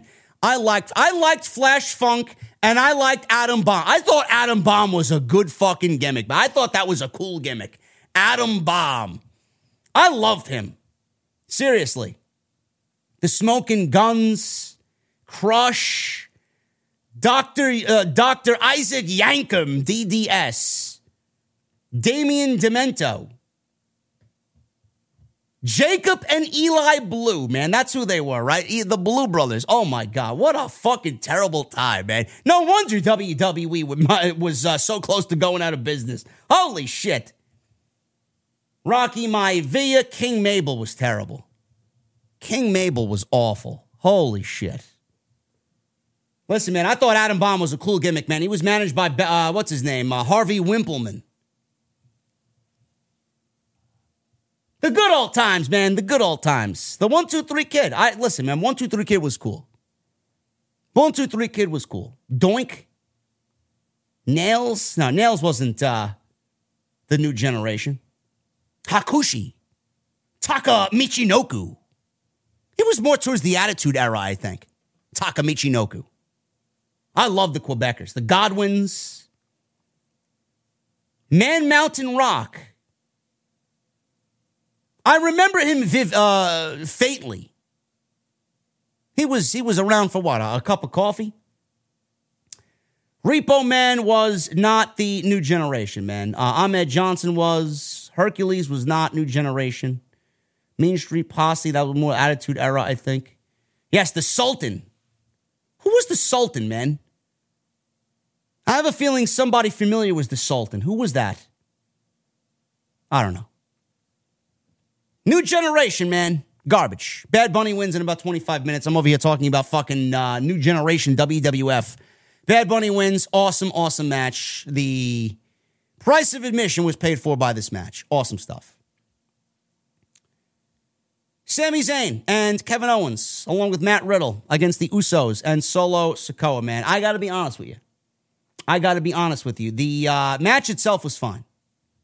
The match itself was fine. I'm not going to sit here and, and, detail this match in great uh, detail, but the match itself was fine. It was more about the story regarding the bloodline than anything else because you've been teasing, or they've been teasing, you've been seeing teases about Solo making these side eye looks to both Jimmy and Jay and Paul Heyman kind of talking behind the Usos back and making snide looks, making snide remarks, basically siding with Solo right in front of you guys in plain sight.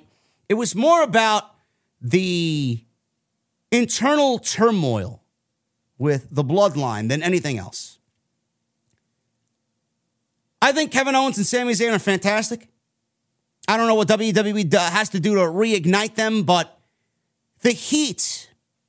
Now, tonight in Puerto Rico, I mean, everybody was over in Puerto Rico, but the heat that Sami Zayn and Kevin Owens have garnered going into WrestleMania and then coming out of WrestleMania is like night and day. They're not anywhere near as hot as they were before WrestleMania. And something something went wrong along the way. I don't know what it is. I don't know if it was the 4-week layoff because of the draft with them not really doing much of anything with them just finishing the story and then people got what they wanted and now they have to move on to something else. I don't know. I don't know. But Sami Zayn and Kevin Owens are not as hot, anywhere as hot as where they were before WrestleMania. Matt Riddle comes in. He's a good compliment to them. His story is Solo put him out, the bloodline put him out. So clearly, he's going to try and get some revenge there. But I can't sit here and tell you that I'm excited about this. I can't. It was very, I don't want to say boring, but it was very uninteresting to me because I think we've seen the story with these guys and there really isn't much left to tell. They did the WrestleMania rematch. We got Sami Zayn and Kevin Owens winning. They retained the titles, and now it's more so about the bloodline than anything else. What do we have to do to resurrect and get Sami Zayn and Kevin Owens back with that heat, that baby face heat? What do we got to do to make sure they maintain that momentum in the tag team division? Some people say that Sami Zayn and Kevin Owens are better individually. I mean, we wasted all these weeks, all these months getting them back together for what? For you guys to say, yeah, they're better individually. No. You put the titles on them. You gave us this incredible story and this incredible WrestleMania moment. You got to ride it out now. You got to ride it out. But what do they do with them to maintain that momentum? Is it the indecision on WWE's part? What are we doing with the tag team titles? Are we moving the Raw titles to Raw and the SmackDown titles to SmackDown? Are we going to create two separate divisions again? Are they going to have to give up one set of titles? Are we going to get them branded as the WWE Tag Team Champions? One set of titles. WWE is yet to make a decision on this. There's a lot of glaring issues coming out of the draft. What are we doing with the tag team titles? What are we doing with the women's titles? Both of them. What are we doing with the NXT women's tag team titles? They're on the main roster now because Alba Fire and Isla Dawn didn't lose those tag team titles. What are we doing? It's almost as if there is internal chaos in WWE and, indecisiveness, per se. What are we doing? But Sami Zayn and Kevin Owens need a major tag team feud to reignite that babyface run.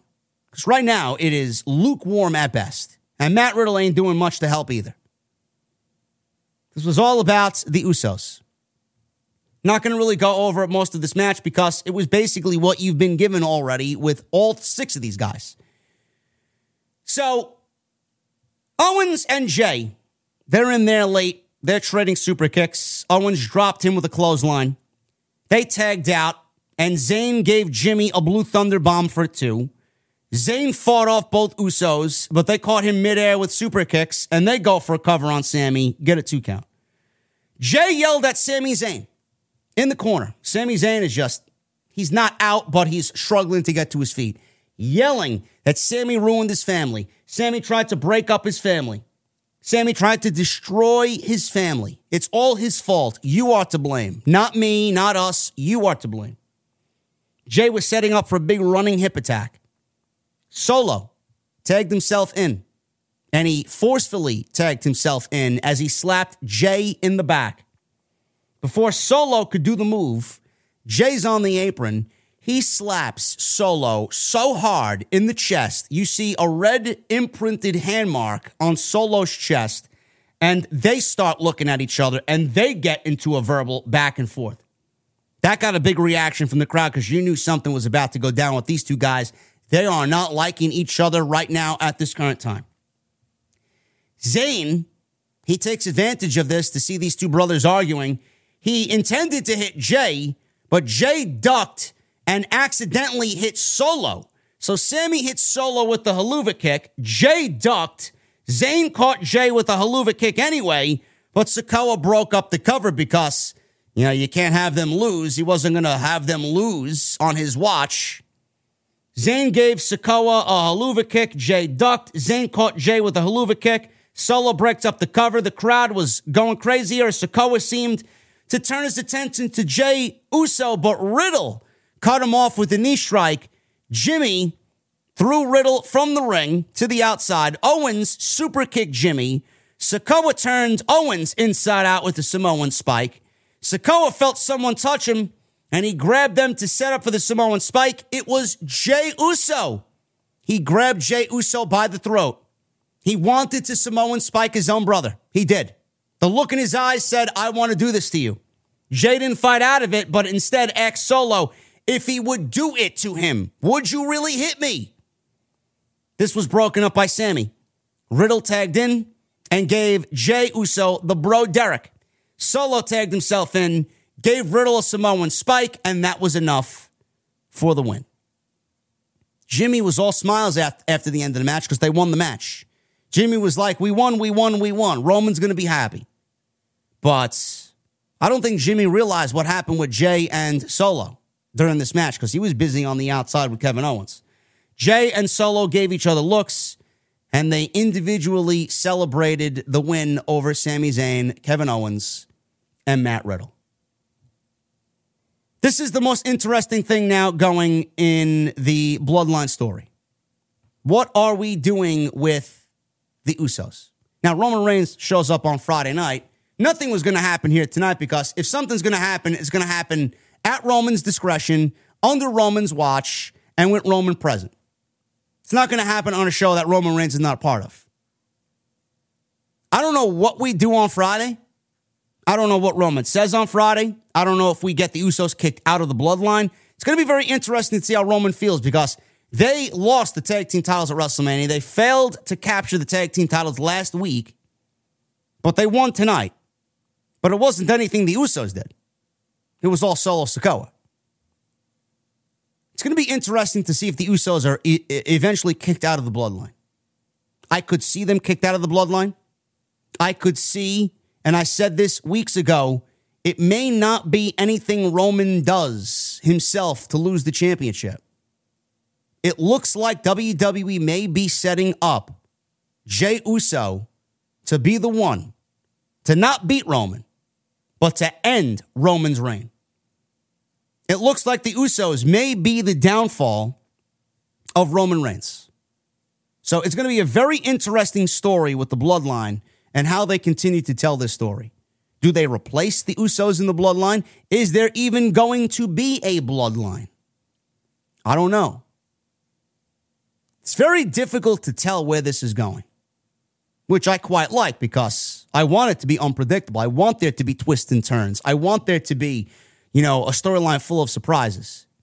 But you could see the inner turmoil. You could see that Solo is being positioned, the way he's been booked, the way he's the right hand man of Roman. You could see he's going to be the new, you know, theoretically, you want to think about long term booking. Roman Reigns is going to lose those championships. There will be a new tribal chief. That new tribal chief, that new head of the table is going to be Solo Sikoa. What do you think they're planning? Why do you think they've done everything so carefully and strategically with Solo Sikoa? He's going to be the new head of the table. Will that include his brothers? Will that include other, members of the bloodline? Other members of the Anoa'i family? I don't know. I don't know.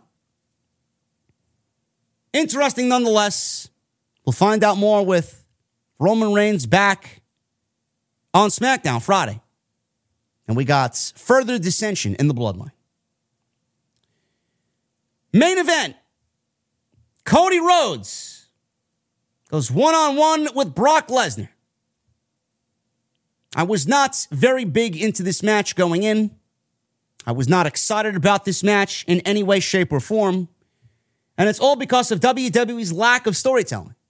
I did not understand it. I did not care about it. WWE turned me off for one very specific reason. Why is there no explanation as to why Brock Lesnar attacked Cody Rhodes? Now, WWE, I will give them this. WWE has made mention of it, and they made mention of it several times. Brock Lesnar is yet to really reveal or explain or say why he attacked Cody Rhodes, which tells me, hopefully, that they know they have to give a reason. Maybe it's somewhere down the line we get a reason. Maybe it's not something they want to present right away. Maybe it's something they want to build up towards. We will see. But regardless, the reason we didn't get an explanation is Vince McMahon. I honestly feel Vince McMahon is pulling the strings for Cody's road to Roman. And the logic gaps are courtesy of Vince McMahon. Everything deserves a reason and an explanation.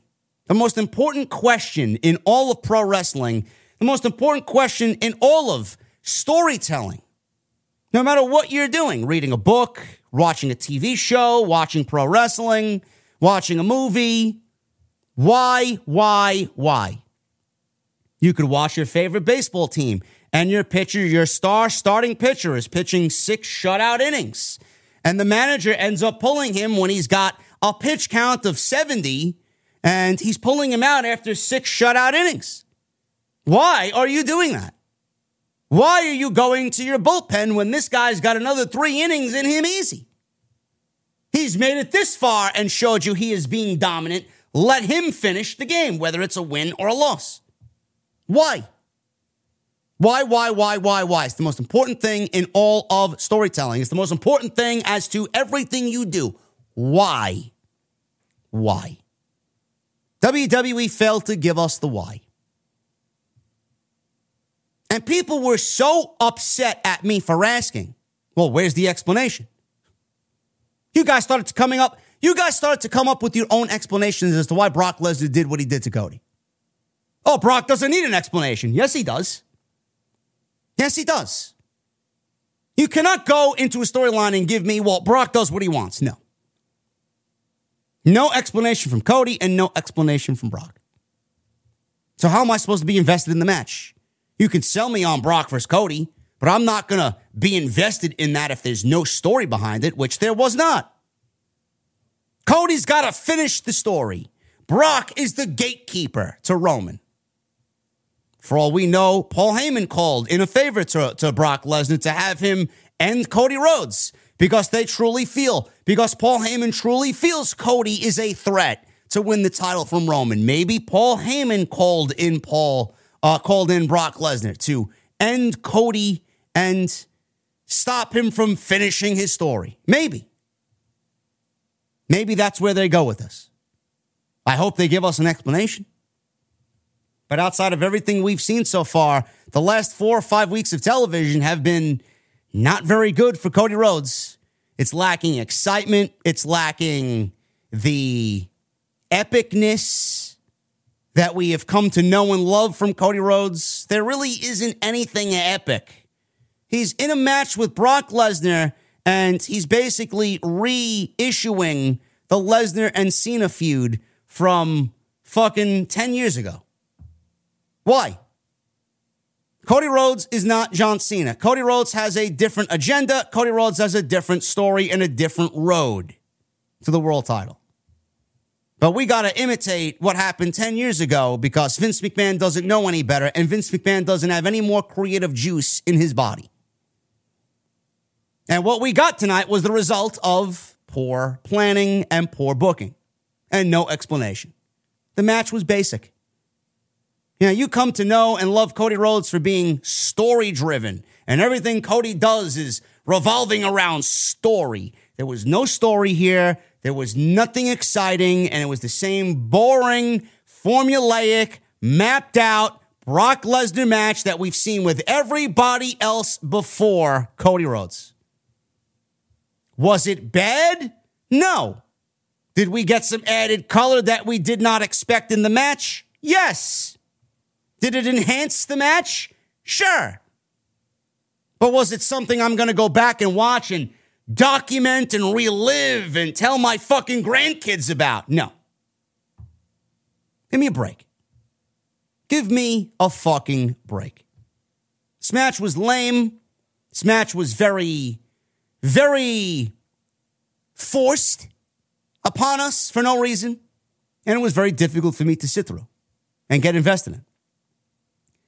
Now, they tried. They tried. Rhodes attacked Lesnar during his ring entrance. The bell didn't ring, so Cody knew he had to throw everything and the kitchen sink at Brock Lesnar steps, chairs, the announce table. So the referee, as soon as he got these guys back in the ring, the match actually started because the bell's got to eventually ring. We need a winner. But Cody wanted to do everything he needed to do to weaken Brock Lesnar before the bell actually rung. So it was a smart move by Cody.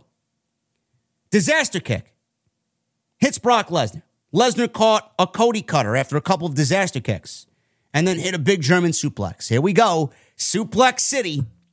Rhodes tried fighting back, but Lesnar hit a fallaway slam, which looked very nice. Lesnar easily hit Rhodes with suplex after suplex after suplex. I knew this match was going to be disaster kick, suplex, Cody cutter, suplex. Lesnar hit another German suplex. That's four. Rhodes accidentally ripped off a turnbuckle cover. And there were chants from Puerto Rico of Suplex City, let's go, Cody, Suplex City, let's go, Cody. So the turnbuckle is now exposed. And as Lesnar is suplexing Cody in a German suplex, he's got the turnbuckle pad in his hand. He throws it into the crowd upon release of the suplex. So some lucky fan got a nice souvenir from Backlash tonight. Sure, it's on eBay already. And the turnbuckle is exposed. So Rhodes is in the corner. And Lesnar charging head first, goes face first into the fucking exposed turnbuckle. Lesnar is immediately bleeding. No blade job here. He was busted open hard way. Lesnar is bleeding all over the face, all over the place, all over his face, blood dripping down his face. WWE did everything humanly possible to not shoot Brock Lesnar's face. They shot from behind Brock Lesnar every time they got. So Rhodes hit a Cody cutter and a disaster kick. Rhodes started fisting away at Lesnar right in the open wound, right? Throwing those bombs right uh, on Lesnar's face. Blood was all over Cody's hands, all over his body, all over his midsection. Rhodes followed with another Cody cutter and consecutive crossroads for a two count. Lesnar blocked another crossroads, hit an F5 for a near fall. Referee had a handful of towels, but I guess, you know, that didn't really matter here. And he kicked them aside. Lesnar did not want the towels. Said, fuck the towels. And Brock Lesnar just bloodied, put Rhodes in a Kimura lock. Rhodes rolled backwards with the Kimura lock still applied, all of his weight on Brock in the Kimura lock. One, two, three, and that was it. They went off the air pretty quickly. Somebody threw Brock a towel. He wiped his face down. He couldn't believe what happened. Cody Rhodes ran out of the fucking arena. He ran up the aisleway. He wanted to get as far away from Brock Lesnar as possible. He ran to the back, and that's the way the pay per view went off the air.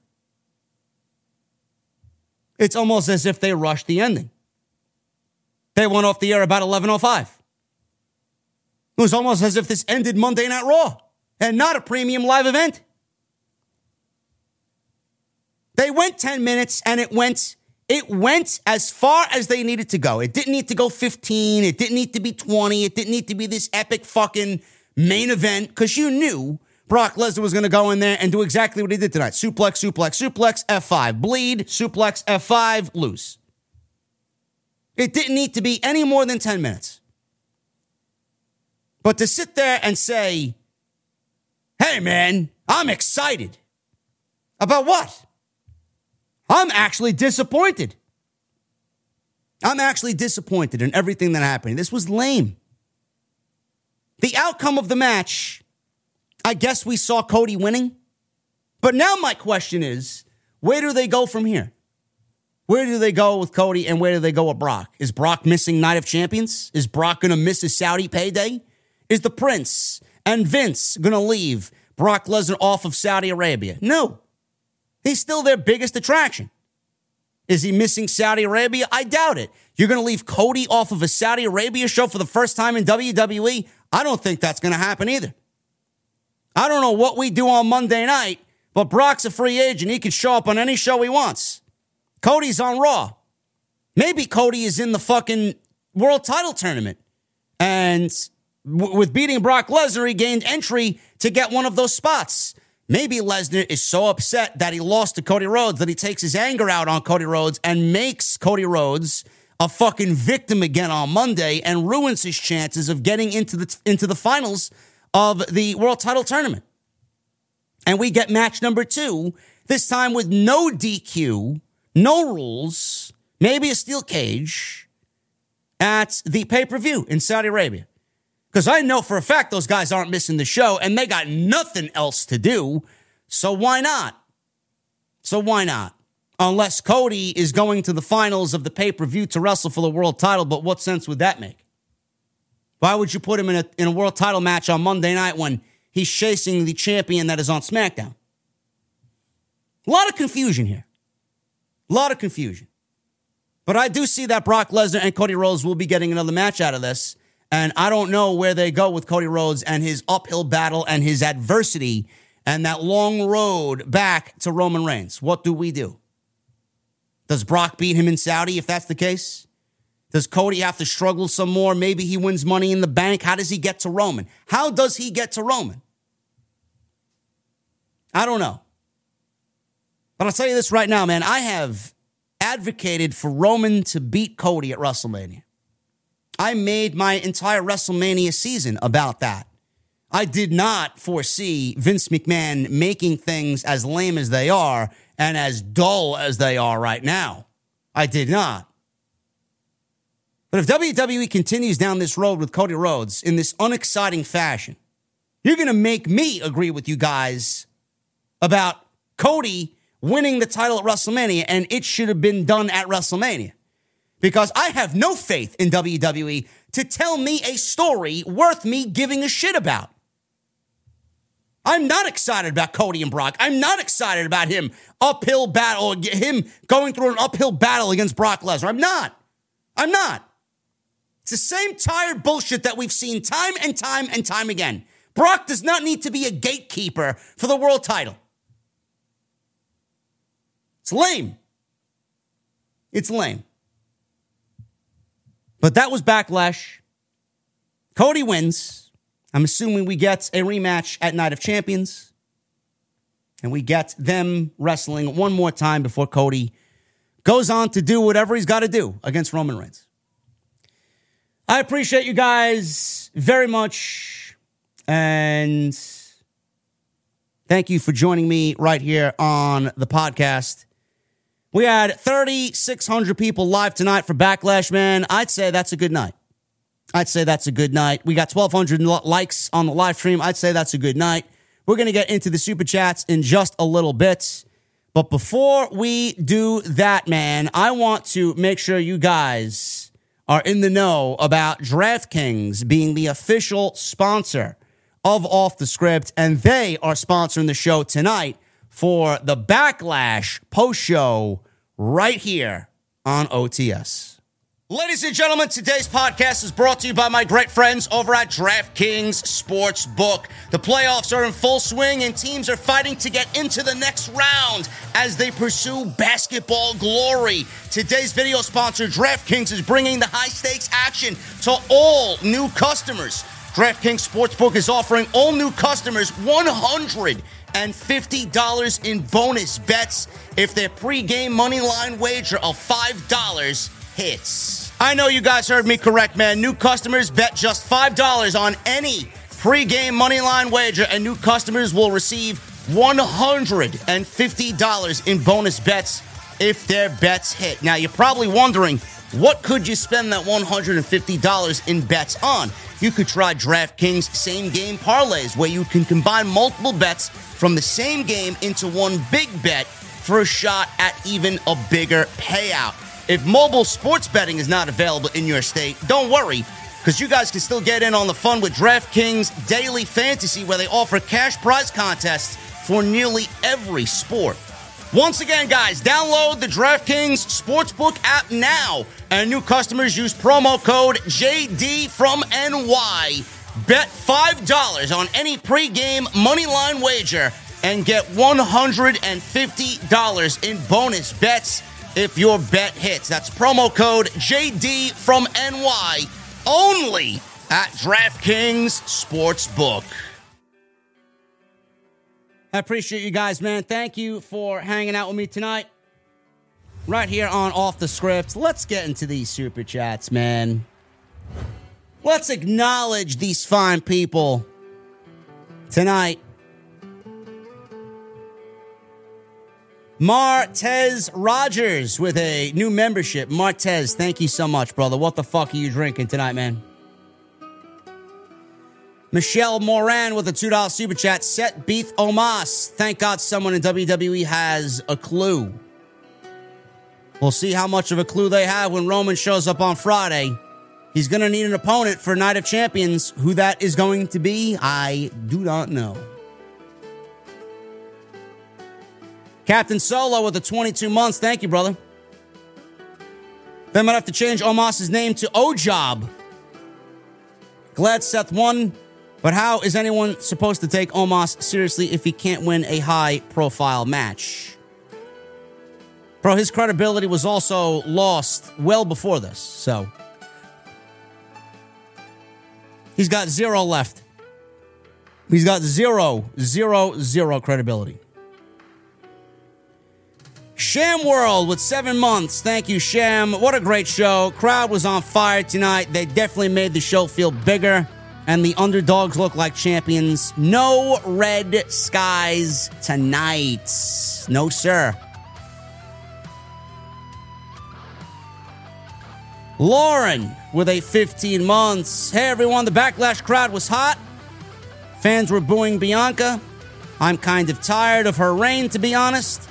Eel deserved that win. Glad Seth won as well. Michelle Moran with a $5 super chat. What a shock. The champ's losing, but still a good match, and we need to speed up the bloodline breakup. Right now, I feel it dragging, which is a Vince McMahon move. I'm okay if the bloodline thing takes a little bit long to get where it needs to go because they got weeks of television to fill. And I think they have an end goal in mind, and they're going to make it play out until that end goal. Derek Anoa'i with a 17 months. Thank you, bro. Oos, this show was eh, but at least my family won.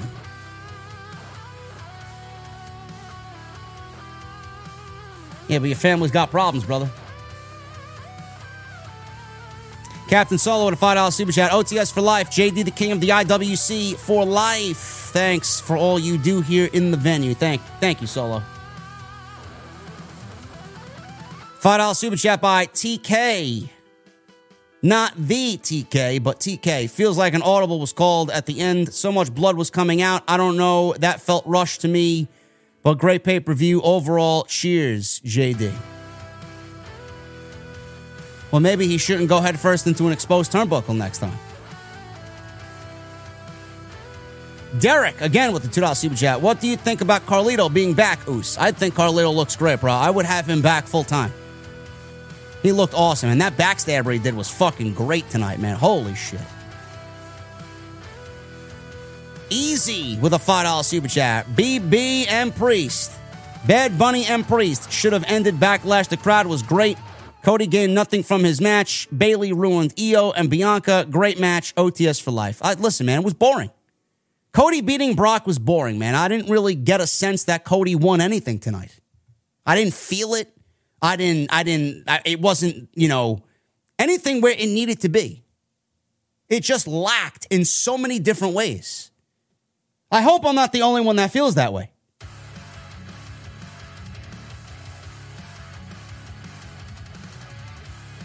Nicholas Romero with a 199. I give this pay per view a seven and a half out of ten, but a zero for that ending. Yes, the, the ending was anticlimactic as shit, man. Tony Brown with a 499. I enjoyed the show, JD. I'm glad you enjoyed the show. I'm sure you enjoyed Bayley's booty meat as well.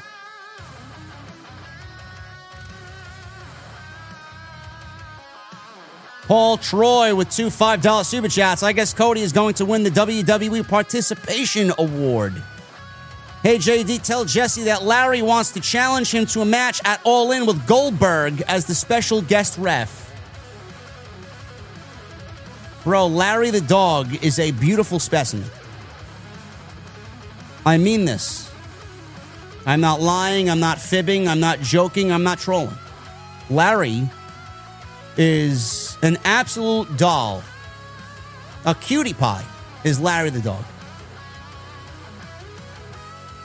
Eugene, $10 super chat. I thought we would see a botch or an injury tonight because someone called a spot in Spanish and the other guy understood English. Glad that didn't happen. No botches here, Eugene. No botches. Uh, Joseph Taylor with a $3 super chat. Bad Bunny versus Damian Priest was match of the night. Yes, indeed, Joseph Taylor. Brian Edwards with 19 months. This felt like a Triple H show. It did. It absolutely did. Craig with an eight months. Io should have won, period. OTS for life. Prayers for my mom, please.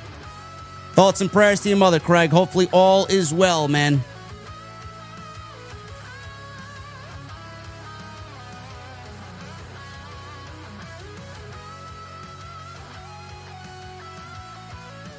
Uh, Elite JCTV, you must have just joined the stream, bro.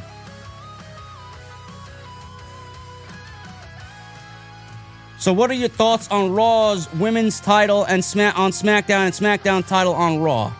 Do you think they will have matches at Night of Champions to correct that, bro? I've been talking about this since last Friday. I've been talking about this since last Friday, bro. The fact that you probably did not catch any of my streams while I, I, I talked about this again tonight is very disheartening. Or maybe you're not even a subscriber here. I have no idea. Maybe you're new. I don't know. But it truly makes me feel like my videos are not being seen by the people that they need to be showed to.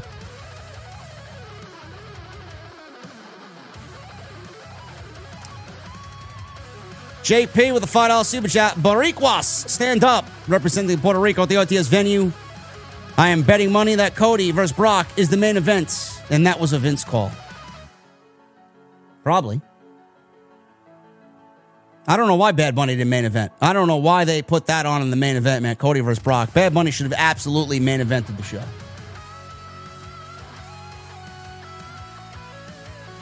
Fantasy Kid 1977 with a 16 month. Showing some love, bro. Was you able to order a dark horse? I got one in Grabber Blue.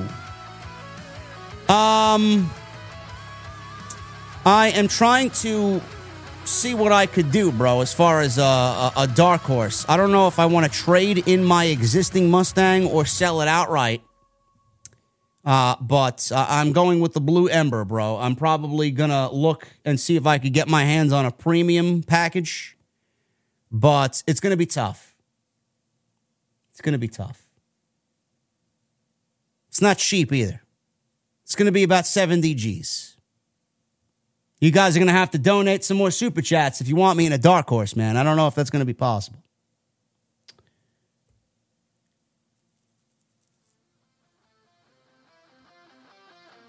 El Mase with a $20 super chat. Just got back from the Coliseum. Show was amazing live. I think I need new vocal cords. Io was insanely over, at least in our section, and we booed the fuck out of Bianca. Uh, well, listen, bro, I'm glad you enjoyed the show, man. It came off incredibly on TV, and uh, I think you'll probably end up watching it back, and you'll be not surprised at how loud you guys were. And it did come across on TV. Bianca was booed, and Io was incredibly over on TV.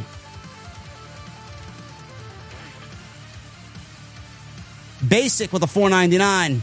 So, OTS family, what do you want to talk about? Let's talk about that Bobby Lashley Lesnar recycled finish. Yep. Lame. We got a 550 super chat from my best friend Peter Yay! More. Legit cried my eyes out when Omos got shafted again. He deserves his story too. Hashtag world champ. Hashtag let's go with a 550 super chat from Peter Gaymore. Basic with a 499. Here's hoping to here's hoping here's to hoping we get the real reason why Lesnar targeted Cody in the first place if we get Lesnar Rhodes part two. Yeah, maybe. Maybe. Jack Perez, thank you again for the $100 super chat, brother.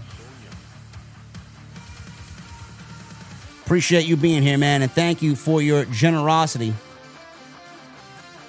Matt Fugitive with the $2 super chat. JD talking nice about Omos. Hell has froze over. Yes.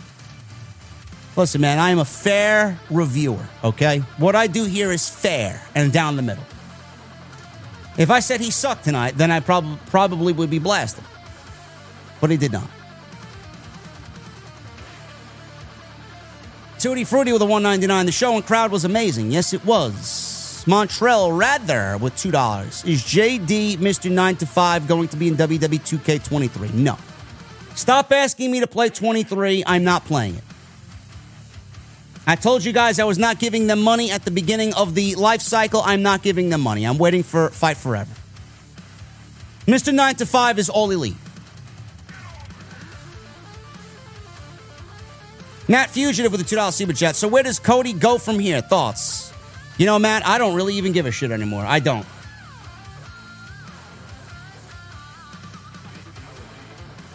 Another match with Lesnar at Night of Champions. That's where he's going. Dom Wapo with a 199. What a fun show tonight. I hope Carlito comes back. So do I. Clayton Drake with a 499. I'm not Sidro, but here's a joke. Dana Brooke becoming women's champion. oh man, that one gets me every time, man. That one gets me every time. Nobody, nobody likes Dana Brooke. Nobody. I'm just gonna change nobody watches Impact to nobody nobody likes Dana Brooke. Nobody watches Dana Brooke. World champion. oh man. You guys are fucking comedians, man, really. I'm surprised she has a fan.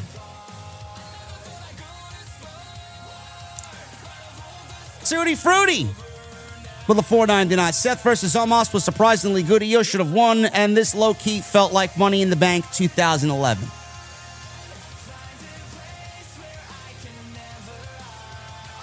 Peter Gay. More with the 220. Almost putting on the match of the night. Hashtag future. Thank you, Peter Gaymore. Tutti Fruity with a 199. What's one hot take that would shake the universe?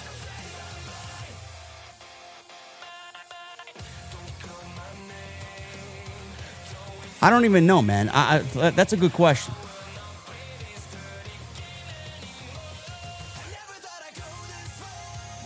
I don't know. We've had a couple of hot takes that people didn't agree with, man. T- take your pick of the litter.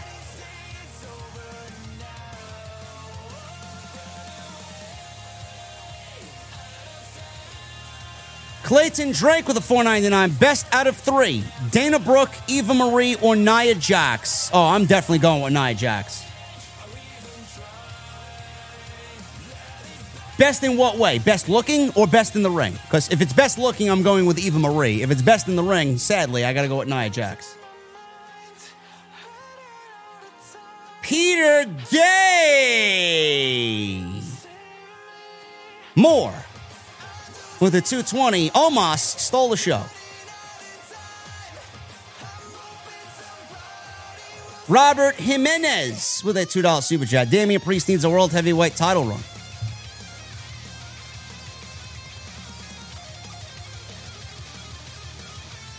I don't know. We'll see. Maybe we get Seth versus Finn Balor in the finals. I don't know. or at least on that Raw. ER Sane with a $2 super. Happy to be a wrestling fan for the moment like these. Yeah. It's a fun night tonight, bro. Fun night.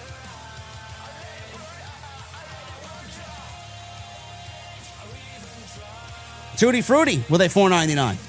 Do you think Bianca vs. Io was better than Rhea versus Charlotte? I don't think so, but it's close. Um, I- if I was to, if you wanted to put a gun to my head and had to give you an answer, I'd probably say probably not. But the crowd, the crowd with 17,000 in Puerto Rico was better than the crowd that had 70,000.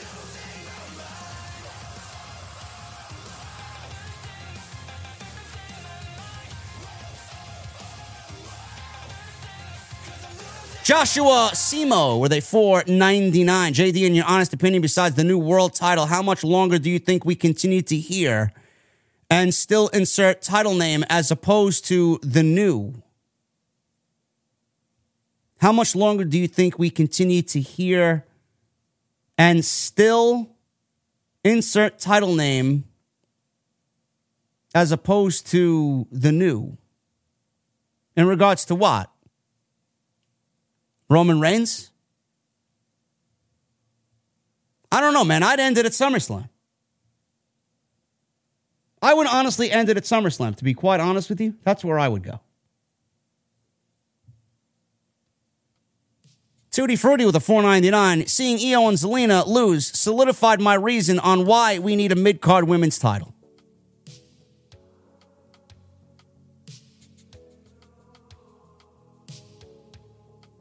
Yeah, I don't know. That question was very weird too. I don't know. Joshua, the question was very uh very difficult to uh, understand, bro. You got you got to maybe kind of reword that one. Yeah, I'm not the uh, listen guys, I didn't understand the question either. I'm assuming he was talking about Roman Reigns. Um, I'd love if they merge the the women's titles to one title and make an intercontinental title. I don't know. Maybe we'll see.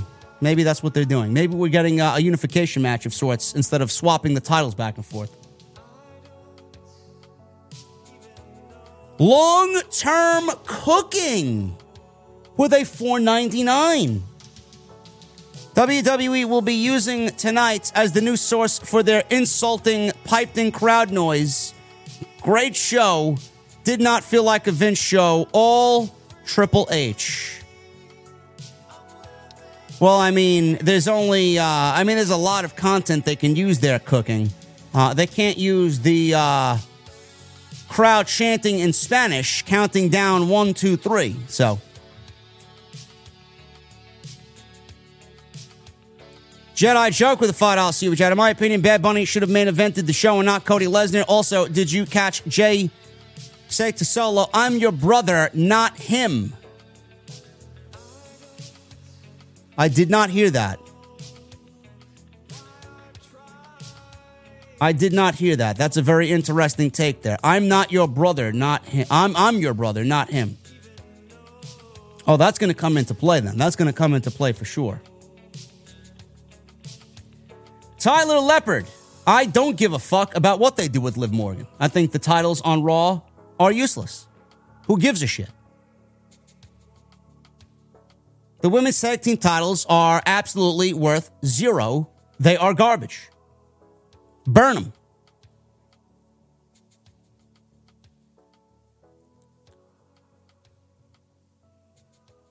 Jaxo with a $20 super chat. Solo Sikoa almost hit Jey Uso with the Samoan spike. Jimmy caught Jay with the super kick. That was by accident. Roman's betrayal is imminent and it will happen when he comes back to SmackDown. I hope so. Oh my God, we got one, two, three, four 220 super chats from Peter Gaymore. Omos putting on banger after banger. Omos should win the new world title. Omos should beat Bruno Sammartino's title record. Hell with Cody. Omos deserves to finish his story. Peter Gaymore is drunk. Peter Gaymore may be a bigger fan of Omos than Vince McMahon. Future Media with a $5 super chat. Great show, JD. I hope WWE gives Bianca and Rhea new titles and drops the Raw and SmackDown names from them and renames them Women's World and Universal titles. WWE may actually do that, bro. They may actually cut the names of the shows out of the titles. We may get a Women's World Championship and a WWE Women's Championship. Maybe that's what they do. I have no idea. Grimsley with the $2 super chat. Bayley needs to use sweet cheek music. Bro, Toni Storm has better cheeks than Bayley. I'm sorry. It's just the way it is.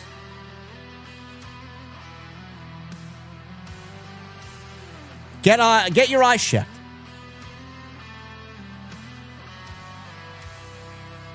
Uh, theme parks and things with Johnny six months. What is your opinion about Andrade coming back to join the LWO? No. No, thank you.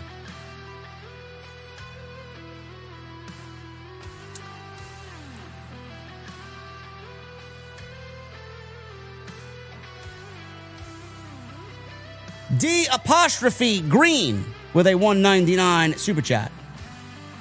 Did you see Balor leaving Dominic to get beat up? Uh, I did not.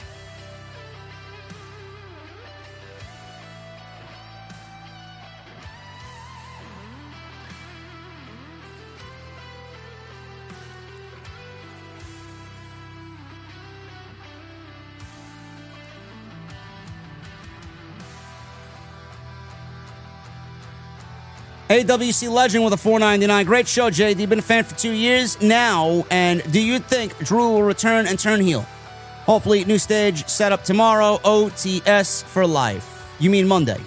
Um, I do think Drew stays, and I do think that he turns heel. I think he is going to end up staying with the WWE. They'd be foolish to let him go. Uh, I'm going to have to ask you guys to uh, get yourselves under control in chat.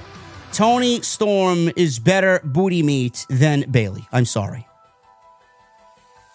I'm not saying Bayley is not good booty meat like Tony Brown says, but uh, negative. False.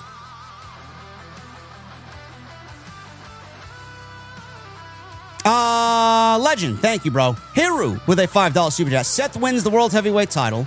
I could see Cody entering Money in the Bank, not winning. Gunther wins the Royal Rumble, challenges Seth. Cody wins the Chamber, beats Roman at Mania. Bro, I, I mean, I, am done. I, am just done giving a shit about it. I, I'm done talking about it. I'm done pondering what's gonna be. I'm done. After tonight, man, I'm just my my my interest is very low coming out of this show tonight. I, I don't care. I don't care.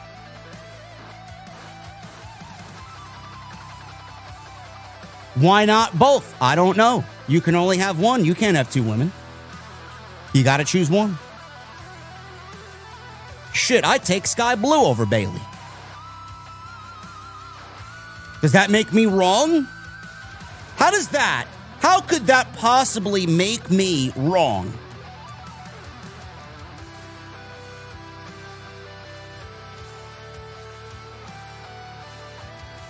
I mean, yes, if we're if we're talking if we're talking about you know anybody being number one, I mean Nikita Lyons is.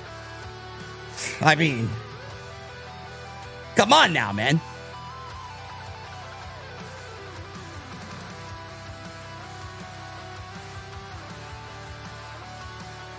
Or Gigi Dolin. Hero, thank you, brother. Uh, kill, uh, kill a swag with a nine months. Just, just stopping through to show love to you, JD, and the OTS family. Thank you, brother. I appreciate you with the nine months.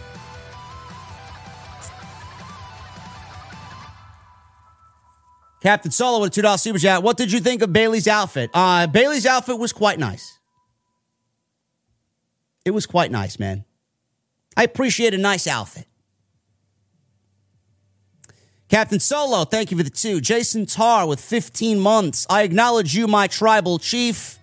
The head of the IWC table, never sleep on Bad Bunny or Logan Paul, regardless of how you feel, they can go. Yes.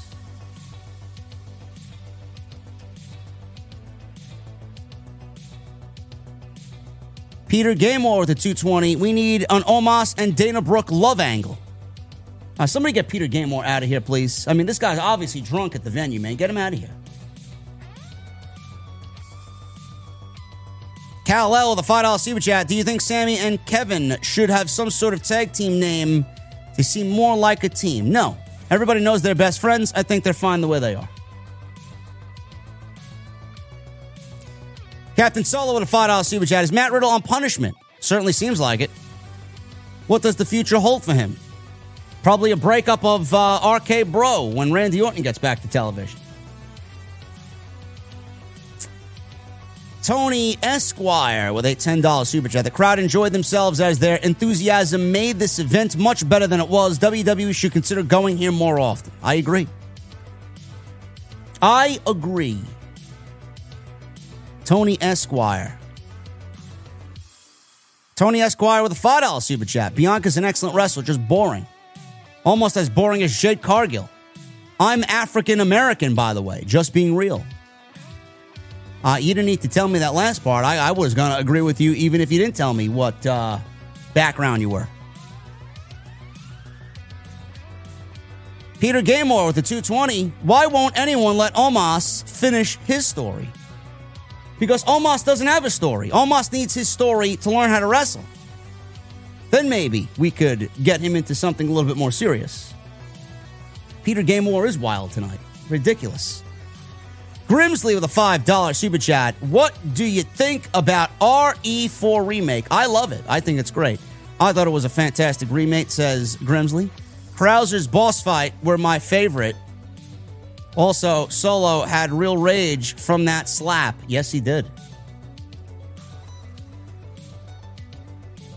Robert Jimenez with a $2 super chat. Toni Storm and Bayley equals great assets. Yes.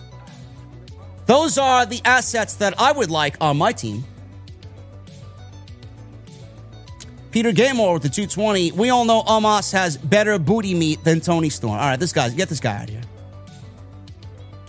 This guy is fucking just ridiculous, man. Joseph Taylor with the $3 super chat. He says, I do enjoy Nikita Lyons' assets. I mean, who doesn't? And Jason Martinez. Jason Martinez. If I could end this fucking song here. There you go. JD, kick this clown out. He's not funny. PG, 12 year old. Uh, listen, man, he's buying me my Starbucks coffee tomorrow morning. And Tony Esquire. Why does WWE hate LA Knight? He and Gunther deserve more. Who says WWE hates LA Knight? I mean, they got LA Knight building his resume, building his equity. He is one of the most over guys in the company. Give it time. Let it play out.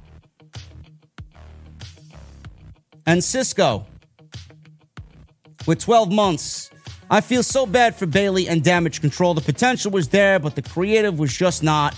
Happy one year to me in this amazing venue. Thank you for being here for a year, Cisco. Appreciate you, brother. AWC Legend with a 199. Peter Gamemore in Omos impression voice. Uh, you know what, AWC Legend? I'm going to let that one slide. It's way too late for me to be screaming Omas at 2 o'clock in the morning. Not going to do it, but I appreciate you, brother. And I'm not going to entertain Peter Gamemore anymore, bro. Peter Gamemore is uh, absolutely out here just drunk as anything I've ever seen in the venue. Which I appreciate you guys for hanging out with me tonight, man. You guys are awesome. What a stream. 3,700 in the venue. You guys are great. Love to see it. It's awesome. Make sure you guys. Make sure you guys hit that thumbs up, man. Make sure you hit that thumbs up. Appreciate you guys for hanging out with me tonight. And we'll do this again tomorrow. I'm not going to be live, but we will uh, do our thing tomorrow. A couple of extras out here, and we'll do our thing as usual. Anyway, guys, hit that thumbs up. Let me know what you think of everything in the comments section tonight. Let me know how you felt about Backlash. Follow me on Twitter at JD from NY206. Hit that subscribe button down below. Go check out the content on the channel and check out DraftKings. Make sure you guys hit up DraftKings as well, man. Thank you for DraftKings sponsoring the show tonight. And I'll see you guys tomorrow, man. Right back here in the venue with some more wrestling news to close out your week right here on Off the Script. I'll see you guys tomorrow.